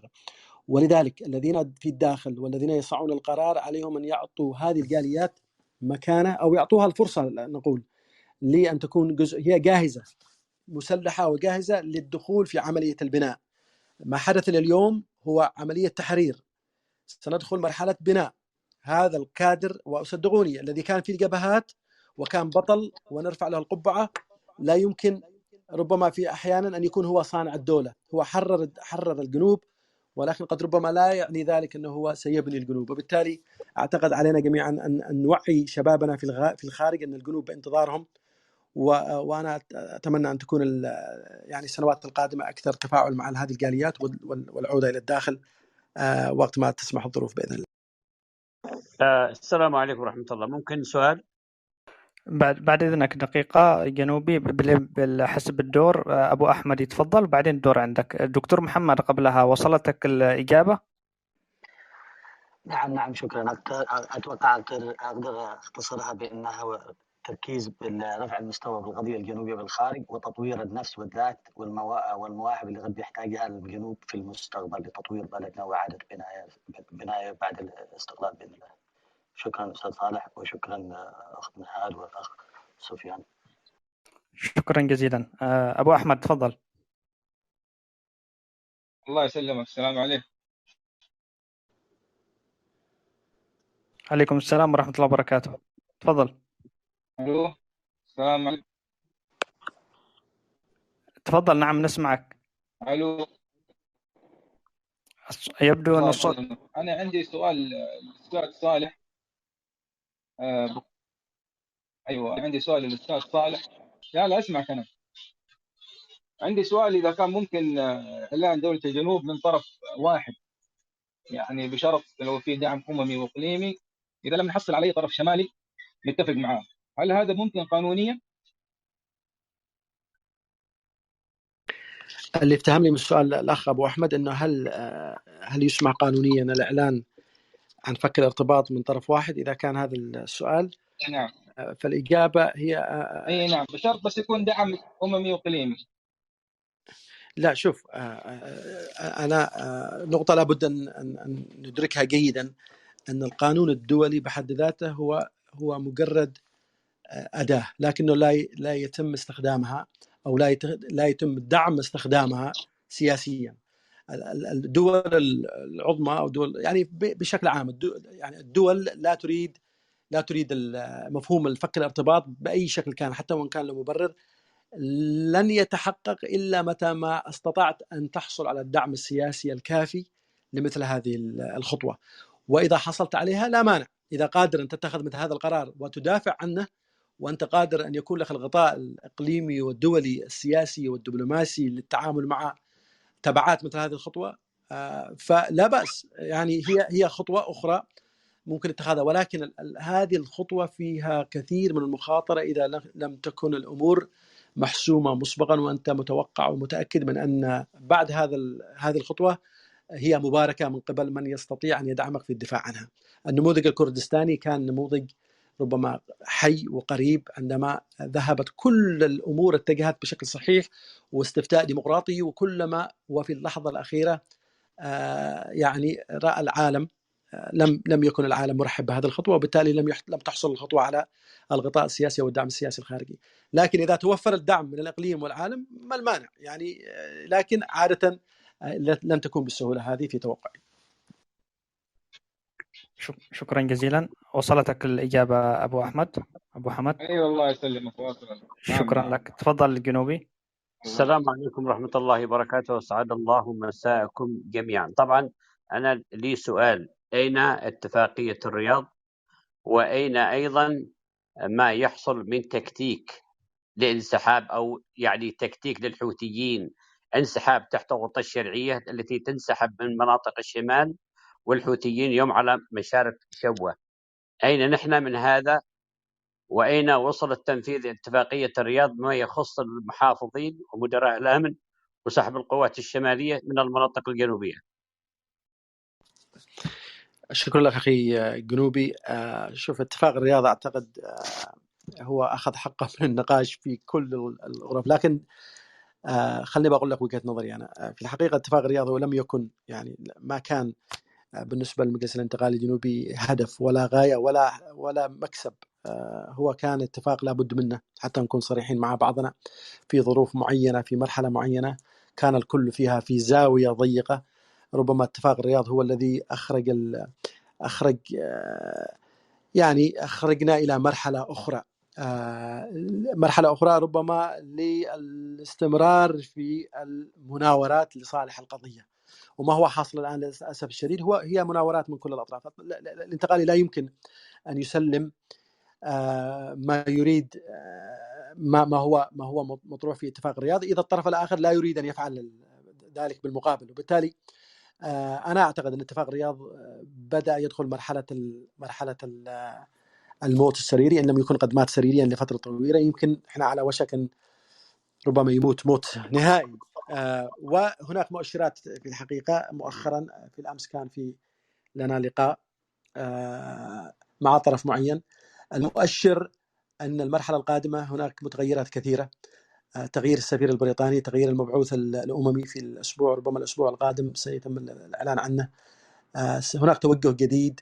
آه، عقلية أو مفهوم أو أو الاستراتيجية مارتن جريفيث الذي كانت تتحدث عن وقف إطلاق النار كهدف لتدخله يعني وعائق أمام أي عمل أي حديث سياسيا عن الأزمة وتفاصيلها السياسية. هذا سيتغير. آه، هناك توجه نحو الاعتراف آه، بالواقع أكثر مما كان عليه في السابق. ربما المرحلة القادمة ستكون مما مما سيكون لها تأثير ربما على اتفاق الرياض بشكل أساسي لأن اتفاق الرياض في الأساس هو كان لتوحيد الصف المجابه للحوثي. الآن الأمور تغيرت كثير على الأرض. الحوثي ربما أصبح واقع والأشقاء في السعودية بدأوا يتحاوروا مع الحوثي وبالتالي عن أي جبهة نتحدث أن تتوحد ضد ميليشيا الحوثي. كثير من المتغيرات أصبحت ربما أصبح اتفاق الرياض هو في مرحلة حرجة وفي وضع صعب. يبقى المجلس الانتقالي موقفه واضح أنه نحن مستعدون لتنفيذ اتفاق الرياض حسب ما هو متفق عليه دون أن نسلم بأن تصبح القضية الجنوبية ضحية لهذا الاتفاق. هذا هو هذا هو الملخص وما ستأتي به الأيام ربما سيتم التعامل معه كما شكرا شكرا جزيلا. وصل وصل وصلتك الإجابة؟ بقي مع سؤال. ذات أهمية. الشرعية اختصر لو سمحت عشان نتيح الفرصة للآخرين إذا تكرمت. وليس محاضرة على سؤالي. الشرعية في عقاد يعني المنطقة التي يجري معها مديريتين في محافظة مارب وهي تحت مرمى المدفعية يعني ساقطة تماما. هل المجلس الانتقالي سيحسمها عسكريا مع القوات الموجودة في المحافظات الشرقية؟ أي قوات ما يسمى الجيش الوطني؟ طبعا هذه اسئله ثقيلة على فكرة شوية لكن ما في مشكلة. آه، بالنسبة لموضوع الحزب شوف المجلس الانتقالي بيتخذ القرار المناسب في الوقت المناسب. دعنا نقول هكذا. متى هذه اللحظة؟ متى متى متى ستأتي اللحظة المناسبة أن يتخذ القرار المناسب؟ يعني لا أدري لا أستطيع أن أجزم لك. هي قراءات قراءات على الأرض الخبراء يفهمون الواقع العسكري بشكل أفضل مني. وهناك تقديرات لكثير من العوامل العسكرية والسياسية وتبعاتها وأي خطوة لها يعني تبعات. وبالتالي أي خطوة لابد أن تكون خطوة مدروسة وقادرة على أن تخلق ويعني تنتج النتائج التي نريدها. ولذلك لا أستطيع أن أعطيك الإجابة مباشرة هذا ولكن المؤكد أن الانتقالي سيتخذ الموقف الذي يراه مناسب في الوقت المناسب حتى وإن كان موقف ربما يعني قوي لكنه لن يتخذ إلا متى ما كانت فرص نجاح هذه الخطوة. هي أكثر من فرص شكرا شكرا جزيلا. يا يا يا أستاذ يا أستاذ جنوبي. يا أستاذ جنوبي لو لو تكرمت. سؤال سؤالي الأخير. هل القوات التي يقول عبد ربه منصور هو القائد العام للقوات المسلحة هل هذه القوات تخضع لعبد, لعبد ربه منصور أم تخضع لعلي محسن الأحمر والجناح العسكري لحزب الإصلاح؟ لمن تخضع هذه القوات؟ أعتقد الأزمة الأخيرة اللي في شبوة على هي هي هي ظهرت في شبوة ولكن في أزمة عميقة داخل الشرعية حاليا. وتيارات بدأت تتصارع فيما بينها. الحقيقة أن عبد ربه منصور هادي الرئيس عبد ربه منصور هادي مع كل الاحترام والتقدير له وربما ليس المصي... ليس صاحب القرار في هذه الشرعية وربما أحداث الفترة الأخيرة أثبتت ذلك. لذلك خطابنا هو مع كل جنوبي من الرئيس عبد الرب منصور هادي إلى أدنى آه، مواطن له وجهة نظر في موضوع المجلس الانتقالي والجنوب. لن نجتمع ولن نحقق ما نريده إلا متى ما التحمنا والوطن يتسع للجميع والرئيس عبد الرب منصور هادي مرحب به في أي وقت يختار أن يعود إلى أبناء الجنوب لأن الطرف الآخر لا يرى في عبد الرب منصور هذه شريك وإنما مجرد عائق وربما سيتم التخلص منها في الوقت الذي يناسبه. شكرا جزيلا. Thank you so much. Thank you so much. شكرا آه، شكرا أستاذ صالح شكرا جنوبي الدور عند الأستاذ عبد الحليم تفضل.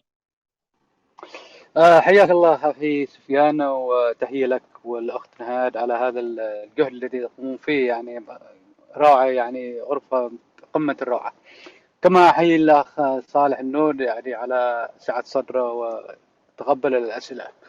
آه، أنا ببدأ باختصار أنه ارتكبت جرائم في حق الجنوب والجنوبيين منذ 94 جرائم حرب حتى اللحظة. يعني آه، لكن أنا أرى أن الجانب الحقوقي هو مغيب غياب تام كامل. يعني بالنسبة آه، للجنوبيين في سواء كان في الأمم المتحدة أو في جنيف أو منظمة العفو الدولية. آه، أنا أريد أسأل الأخ صالح لماذا دائما يعني نحن نسأل هذا السؤال؟ لماذا لا يفعل الجانب الحقوقي وجانب حقوق الإنسان والانتهاكات التي آه، انتهكت ضد الجنوبيين؟ ويكون هناك مندوبين للمجلس الانتقالي يحمل هذه الملفات ويطرحها للأمم يعني سواء بالجنيف أو بالأمم المتحدة أو لأن تقام دورات هناك وتقام غرف آه، لجلسات بهذا الجوانب. كل مرة أكثر يعني في الشهر أكثر من مرتين أو ثلاث مرات لكن لم نشوف أي شيء من هذا القبيل مغيب كامل. آه، وإحنا نعلم أن هذا النقطة وهذا الملف هو الملف الحساس دائما في ملف الأمم المتحدة هو الجانب الحقوقي وحقوق الإنسان. سؤالي لماذا لا يفعل هذا الموضوع من قبل المجلس الانتقالي؟ شكرا له شكرا لك على هذا السؤال. الحقيقة ربما آه، شوف في نشاط حقوقي آه، لا يستهان به بالنسبة لمجلس حقوق الإنسان الذي يعقد ثلاث دورات سنويا في مارس ويونيو وسبتمبر.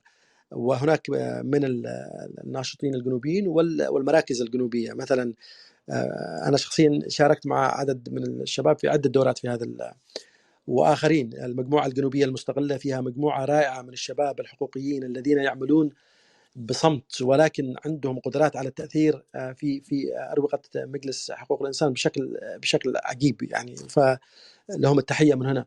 أيضا آه، الأخ عبد الرحمن المسيبلي والفريق الحقوقي الذي يعمل في جنيف يعمل بنشاط قوي ويواكب المستجدات بالنسبة للجانب الحقوقي في رفع التقارير وحضور هذه الجلسات وهناك كلمات دائما مداخلات في في مجلس حقوق الإنسان. فعمل هل هذا العمل وصل إلى المستوى طبعا في منظمات أخرى مثل منظمة Front Line التي بدأت تشتغل بشكل قوي. فهناك كثير من النشاطات ربما لكن أنا مقارنة مع الأطراف الأخرى المنظمات الحقوقية التي هي تصنف حقوقية ولكن هي منظمات مدعومة لاغراض سياسية من الحوثي جماعة الحوثي ومن أيضا من الشرعية والآخرة. نحن ربما لسنا في ذاك المستوى أنا أتفق معك. ولذلك أتمنى من دائرة حقوق الإنسان في المجلس الانتقالي الجنوبي أن تفعل وأن تدعم هؤلاء الذين في في في, في هذا الجانب في هذا العمل وأن نخلق جيل حتى في الدول الأوروبية. هناك جهود نحو خلق يعني فرص أكثر لشباب جدد للالتحاق في هذا العمل. فأنا أتفق معك 100% هناك عمل حتى نكون منصفين ولكن ربما ليس في مستوى الأطراف الأخرى التي عندها دعم سخي غير على فكرة الكثير من الشباب اللي كانوا يحضروا هذه الجلسات والله كانوا يعني بي بي يدعموا تكاليف السفر بانفسهم حتى أن ربما تحسنت أمورهم بعدين في بعض التجار بعض الخيرين اللي دعموهم. والمجلس الانتقالي أعتقد يذاهب نحو هذا هذا دعم هذه المنظمات إلى إلى أن بالحد الممكن يعني لأن تتفعل أكثر. فهناك عمل نشكر من هو قائم على العمل ولكن ما زال هناك مساحة للمزيد. نتمنى أن تتحسن الأمور ويتطور العمل مستقبلا. يا صالح قل لهم نحن نجيب الراشن حقنا معنا شوف. صدقوا وأنا وأنا مش عارف إن هند موجودة. لو كنت عارف كنت بذكر هند بالاسم لكن نقطة سبحان الله هند هي أحد أحد الأخوة أحد الفاعلين الأخوات التي لهم دور في هذا الجانب لسنوات في مجلس حقوق الإنسان. شكرا. نقطة أخيرة أخ سفيان. تفضل. آه أنا ما أنكرت آه مجهود الآخرين. أنا بس أتكلم إن المجلس الانتقالي هو الآن الجهة الرسمية. أنا أريد من المجلس الانتقالي أن يضم هؤلاء الشباب وهؤلاء الذين يشتغلوا وأن يفعل النشاط في أمريكا لأن لا لا نرى اي نشاط في في أمريكا لأن أمريكا هي الثقل وهي المركز الرئيسي اللي توجد فيها الامم المتحده ويعني وهذه المنظمات الحقوقية. فقط من هذا الجانب مشكورين أنا الذي قدموا وتعبوا وقروا من مجهودهم الشخصي. شكرا لكم واعذروني تحياتي شكرا جزيلا أستاذ عبد الحليم و شكرا محامي صالح النود دكتورنا العزيز صديقنا العزيز سعد الدين بن طالب. تفضل. افضل تقدم السفير عوض الصديق العزيز عوض عوض شك شك شكرا لك يا دكتور على حقيقة أنا كان من قبل ودي أقدمه بس قلت تحقيقا للعدالة بما أننا في جلسة عدالة اليوم نمشي على الدور. لكن أستميحكم عذرا للموجودين على المايك. سعادة السفير سعادة السفير عوض. تفضل عندك المايك. أهلا بك ومرحبا. بسم الله الرحمن الرحيم. السلام عليكم ورحمة الله وبركاته جميعا. طبعا أحيي طبعا أنا شهادتي مجروحة في أخي الصغير صالح النود المحامي العزيز والصديق عزيز جدا وعملنا مع بعض فترة طويلة في بريطانيا في مجال الوطني في المجال السياسي وفي المجال الحقوقي ولكن بس حبيت أعلق بعض التعليقات التعقيبات البسيطة على الكلام. الكلام جميل ومفيد وبعض ما طرح من هذا في هذا الكلام يحتاج إلى وقفات جادة. وخاصة أولا حول معاناة أبناء الجنوب مع التعليم في في في الخارج سواء كان في بريطانيا أعتقد أنه كان في حلقة سابقة تحدثت أخت من أمريكا عن مشاكل التعليم عند الجالية وأنا أيضا أتمنى أنه يكون في حلقة أخرى. أيضا تطرح الموضوع على التعليم في أوروبا وبالذات في بريطانيا.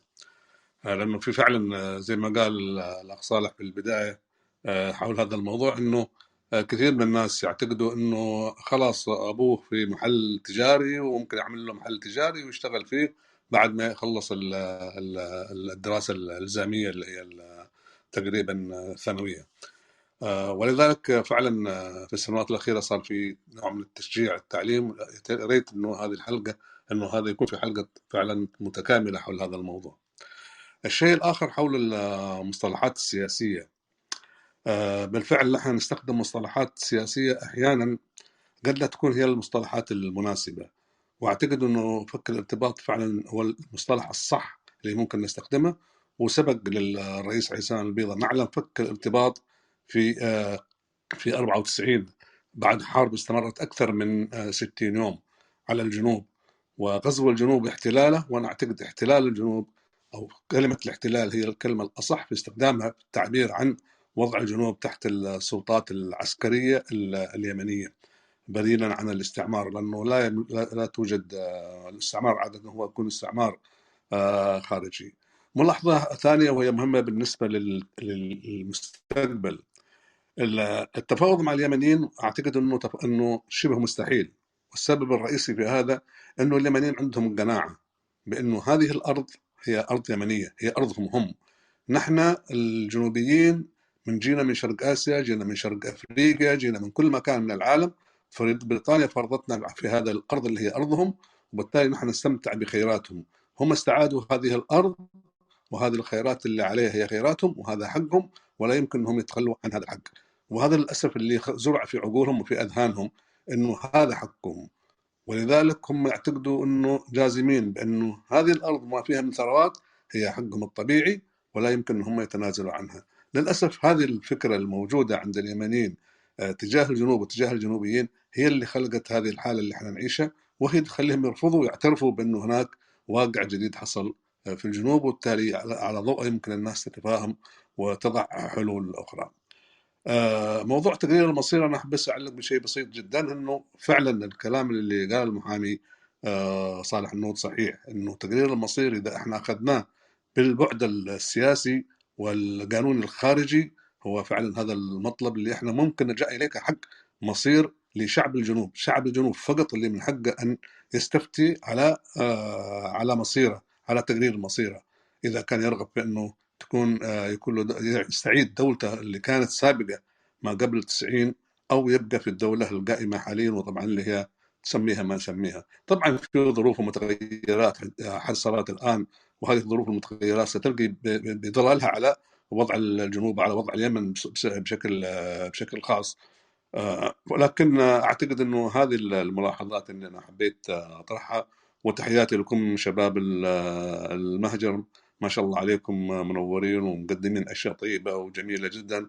وللدكتور سعد الدين ولجميع مجموعة من أبنائي وبناتي في هذا في هذا في هذا في هذا في هذا الجروب موجودين آه، هند ووداد وعديد من الشباب والشابات الناشطين في مجالات حقوق الإنسان بالذات وفي المجالات السياسية الأخرى. تحياتي للجميع وشكرا جزيلا لتحت لي الفرصه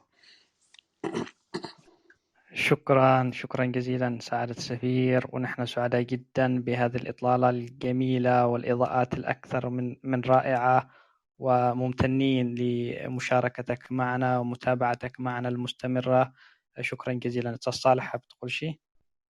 طبعا آه لابد أن أقول شيء بحق هذا هذا الأستاذ أنا أعتقد آه الأستاذ عوض كرامة سعادة السفير عوض كرامة بالنسبة لي آه، ملهم. آه، كان نموذج وقدوة لي في كثير من الأمور. إنسان آه، استفدت منه الكثير و يعني أتمنى له التوفيق والصحة والعافية وسيظل أستاذي وسنظل نحن تلاميذه وأتمنى له التوفيق ونلتقي قريب بإذن الله مرة أخرى سواء في بريطانيا أو في في الإمارات. تحياتي لك أستاذ سعادة السفير عوض. ربنا يوفقك ويحفظك يا رب. شكرا يا أبي.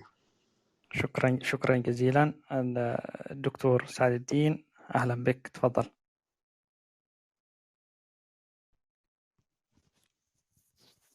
آه السلام عليكم. أهلا وسهلا. آه كان عندي سؤالين بس آه ما أعتقدش الوقت مناسب مناسب لها. فخلينا نأجلها خلينا نأجلها حياكم الله. شكرا جزيلا دكتور ومرحبين فيك في أي وقت في أي لحظة. آه، يعني نتشرف بطرحك نتشرف بمشاركتك نتشرف بأسئلتك وكل الشكر والتقدير. خلاص خلينا أجيب واحد منهم واحد تفضل تفضل. أوكي آه، آه، أهلا أخي صالح وأهلا أستاذ عوض وأهلا بالجميع. يا أخي صالح طبعا بحاول يكون السؤال في القانون أو في في الرؤية القانونية أو الرؤية الدستورية للجنوب.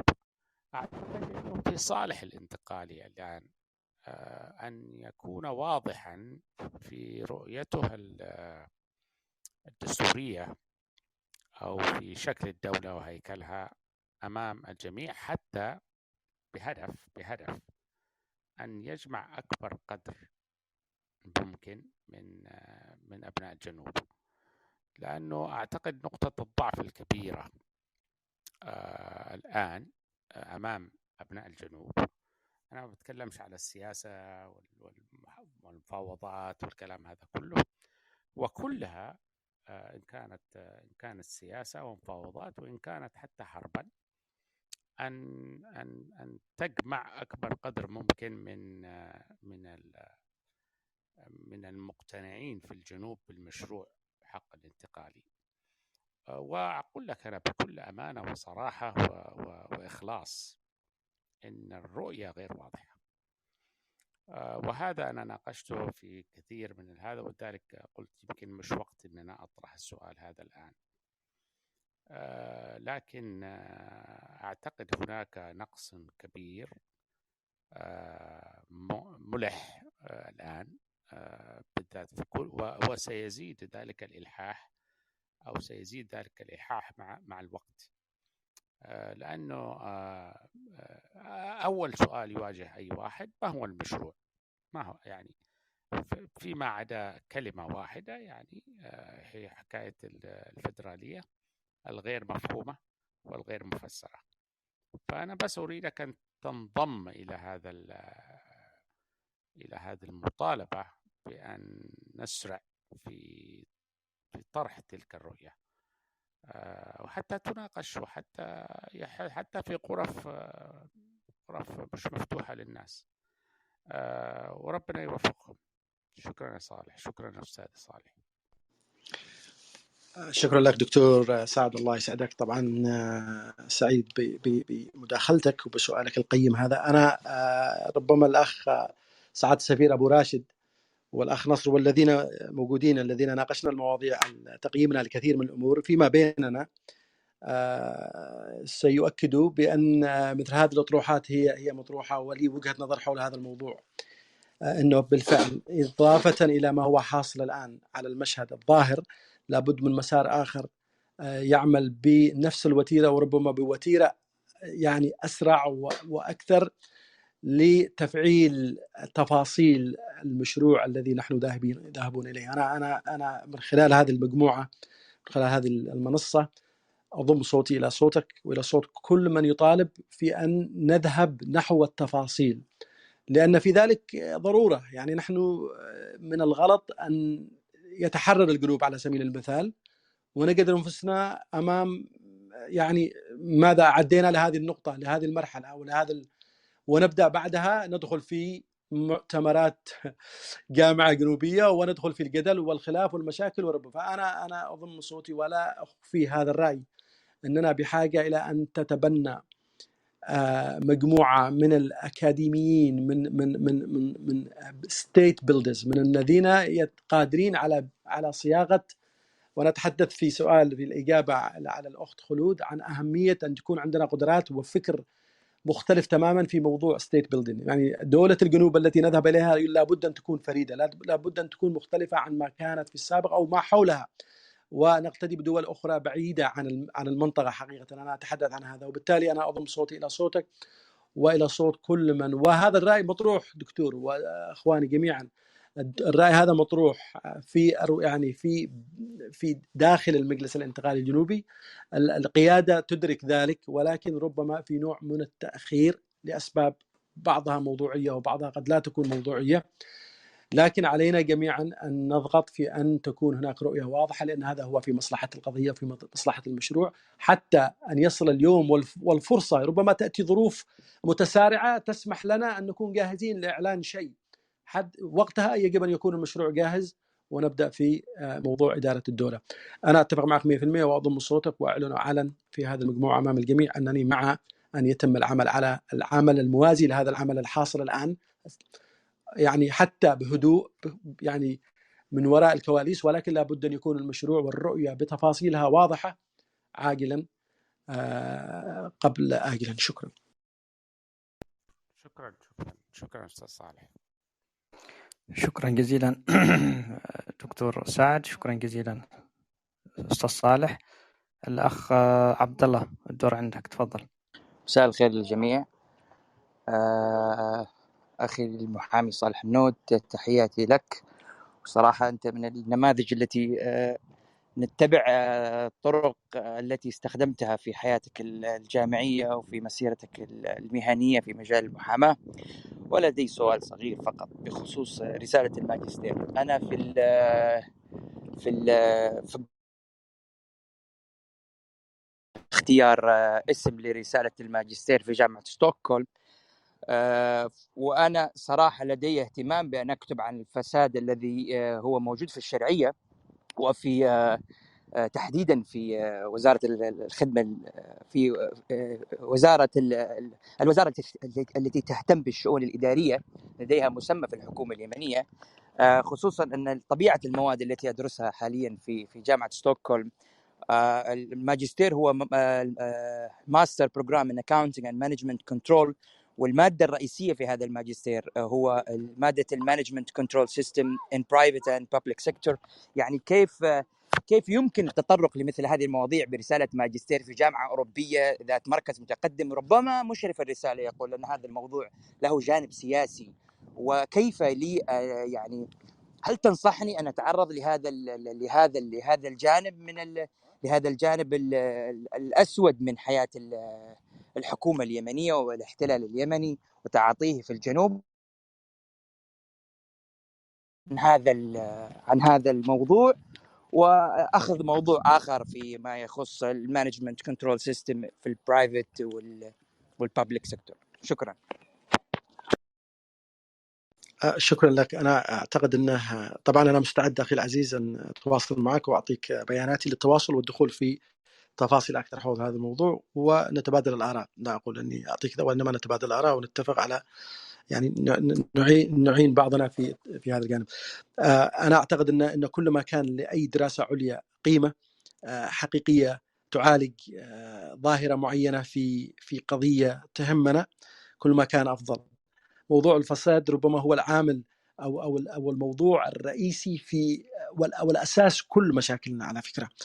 وبالتالي إذا استطعت أن تدخل الجانب الفساد في الببليك سيكتور بدرجة أساسية لأن الآن يعني هذا موضوع دكتوراه موضوع بحث كبير وعندك المواد اللي ممكن يعني تعمل بحوثات في هذا الموضوع. عندك لن لن يعني لن تقتصر يعني لن ستتوفر لك كل المعلومات التي تحتاجها للقيام بدراسة عميقة في هذا الجانب لأن الفساد طبعا في كل فص... في كل شرائع في كل فصائل أو في كل في الجسد الشرعية للأسف الشديد. وحتى في المجتمع يعني يعني إحنا للأسف الشديد يوم مجتمع بني على الفساد من قبل السلطة ويتعامل بالفساد حتى في حياته والتعامل مع بعض البعض. ولذلك أنا أتمنى أن تتجه هذا الاتجاه وأن يكون في تركيز على هذا الجانب وعلى إذا كان في أي يعني رغبة في التواصل معي أنا بكل سرور راح أتواصل معك لكن شح المعلومات في الآن؟ لأنه البلد تدار بعقلية احتلال. هل ممكن شح المعلومات يؤثر على رسالة الماجستير؟ بحيث إنه ممكن مشرف الرسالة يقول إنه المعلومات غير موثقة ولا يمكن من أين حصلت على هذه المعلومات التي بنيت عليها رسالة الماجستير؟ اولا يعتمد على على ال methodology بالنسبة لك يعني ال sources ما هي المصادر قد تكون مصادر مقابلات مع بعض الشخصيات اللي اللي لها معرفة في هذا الجانب أو كان لها دور أو كانت ضحية لهذا الجانب أو عندها القدرة. الآن أصبح العالم يعني تواصل أصبح سهل جدا وبالتالي أعتقد لا لا تهتم في موضوع أن أن الموارد ستكون شحيحة. أنت لست لست بحاجة إلى أن تبحث عن كتب في مكتبة صنعاء أو في أنت أنت ربما تتفاعل مع مع ناس لهم لهم تجارب في هذا الجانب وتكون فكرة فلا أعتقد أن هذا بي يعني بي بيقلل أو بي بيضر العمل بأي شكل من الأشكال إذا وجدت الطريقة المناسبة للحصول على المعلومة والمصادر.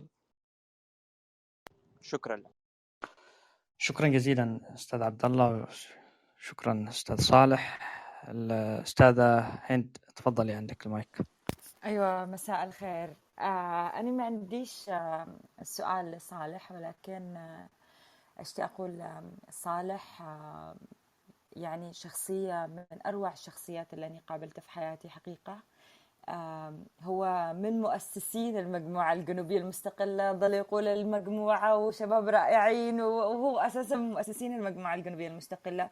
هو معنا دائما في في كل في كل السيشنات اللي إحنا بدأنا نعملها.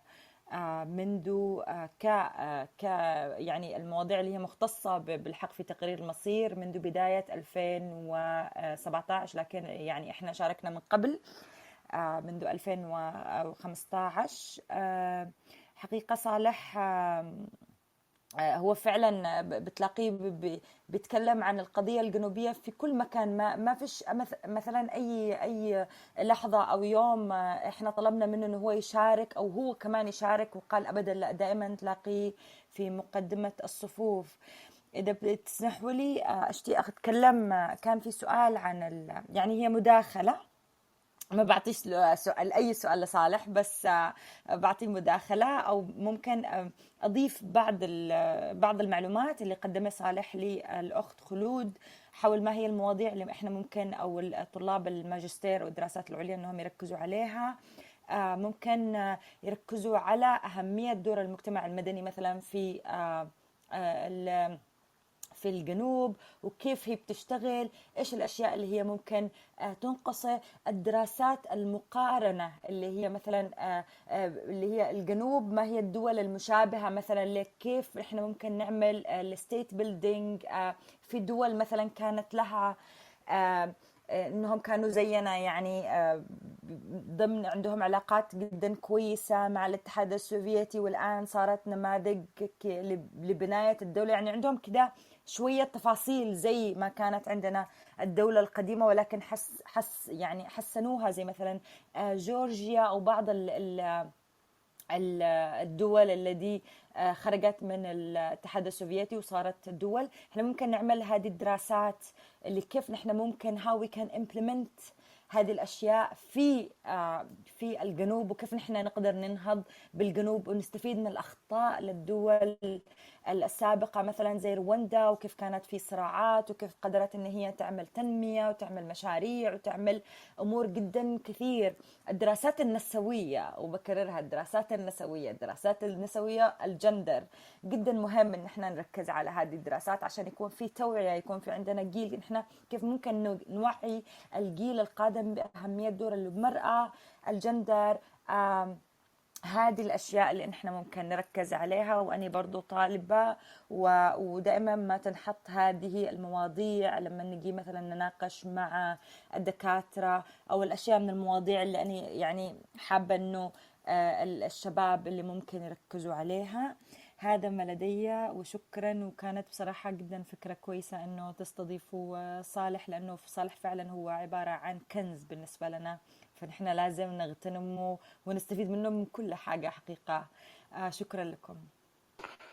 شكرا شكرا جزيلا أستاذة هند وشك أنا أعتذر حقيقة من اللي طالبين المايكات لأنه أخذنا من وقت الأستاذ صالح الكثير والكثير وشارفنا آه، على أو قاربنا على على الساعتين من هذا الوقت. لذلك أعتذر بشدة آه، إنه عن يعني إعطاء الفرصة لأي أحد آخر. وسنكتفي بهذا القدر على أمل أن نلتقيكم في حلقات قادمة.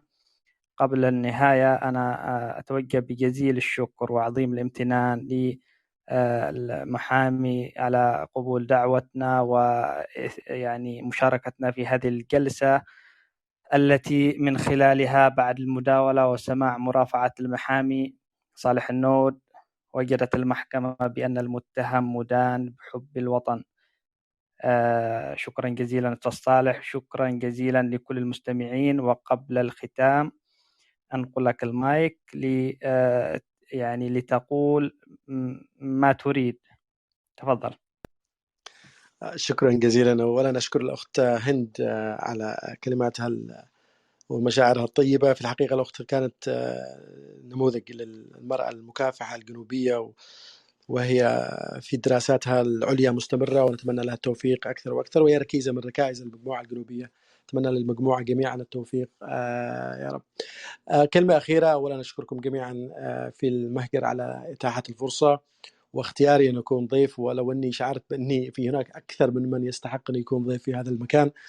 لكن آه سعيد جدا بهذه آه، بهذه الحلقة وبكل ما طرحتوه. من أسئلة أتمنى أن تكون كانت إجابات واضحة وصادقة. آه، في الأخير آه، في الأخير قضيتنا قضية عادلة. آه، معركتنا فقط ليست مع الطرف الآخر. هناك معركة لابد أن نخوضها. هي معركة فكر جنوبي.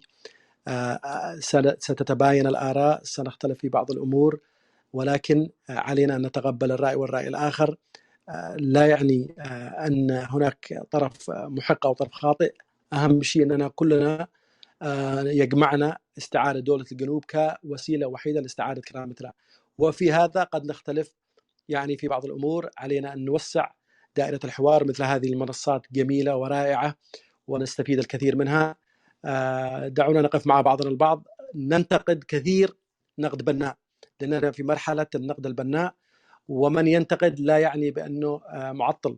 هناك في طرف متطرف ربما بين أوساط الجنوبيين يرى أنه كل من طرح وجهة نظر آه، لإصلاح الشأن آه، يعتبرها بانه تطرف أو هجوم أو إلى آخره غير صحيح. دعونا نتقبل بعضنا البعض وأنا واثق بإذن الله أن الأيام والأسابيع والأشهر القادمة ستأتي بالكثير من الخير. إن شاء الله إن شاء الله لقضيتنا وأشكركم جميعا. والسلام عليكم ورحمة الله وبركاته.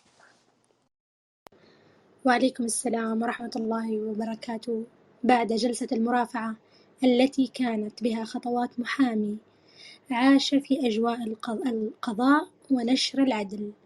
كان يوما به الكثير من العناوين التي تستحق السماع لها. شكرا المحامي صالح النون. شكرا لوقتك. نادي المهجر تحت المجهر يشكرك ويشكر المستمعين الأعزاء. وفي الختام نقول من قاعة المحكمة الإفتراضية التي تجولنا بين جلسات تحكي مرحلة حياة محامي تسلح بالعلم بعلم القانون حتى يدافع عن المظلوم ووجد نفسه يدافع عن الوطن. انقلوا عن المحامي صالح النود في جلسة اليوم الوطن يعيش حالة استعمار والقانون يقول فك الارتباط هو الحل والطرح بموضوعية القانون استعادة الكرامة ولم الشمل. رفعت الجلسة.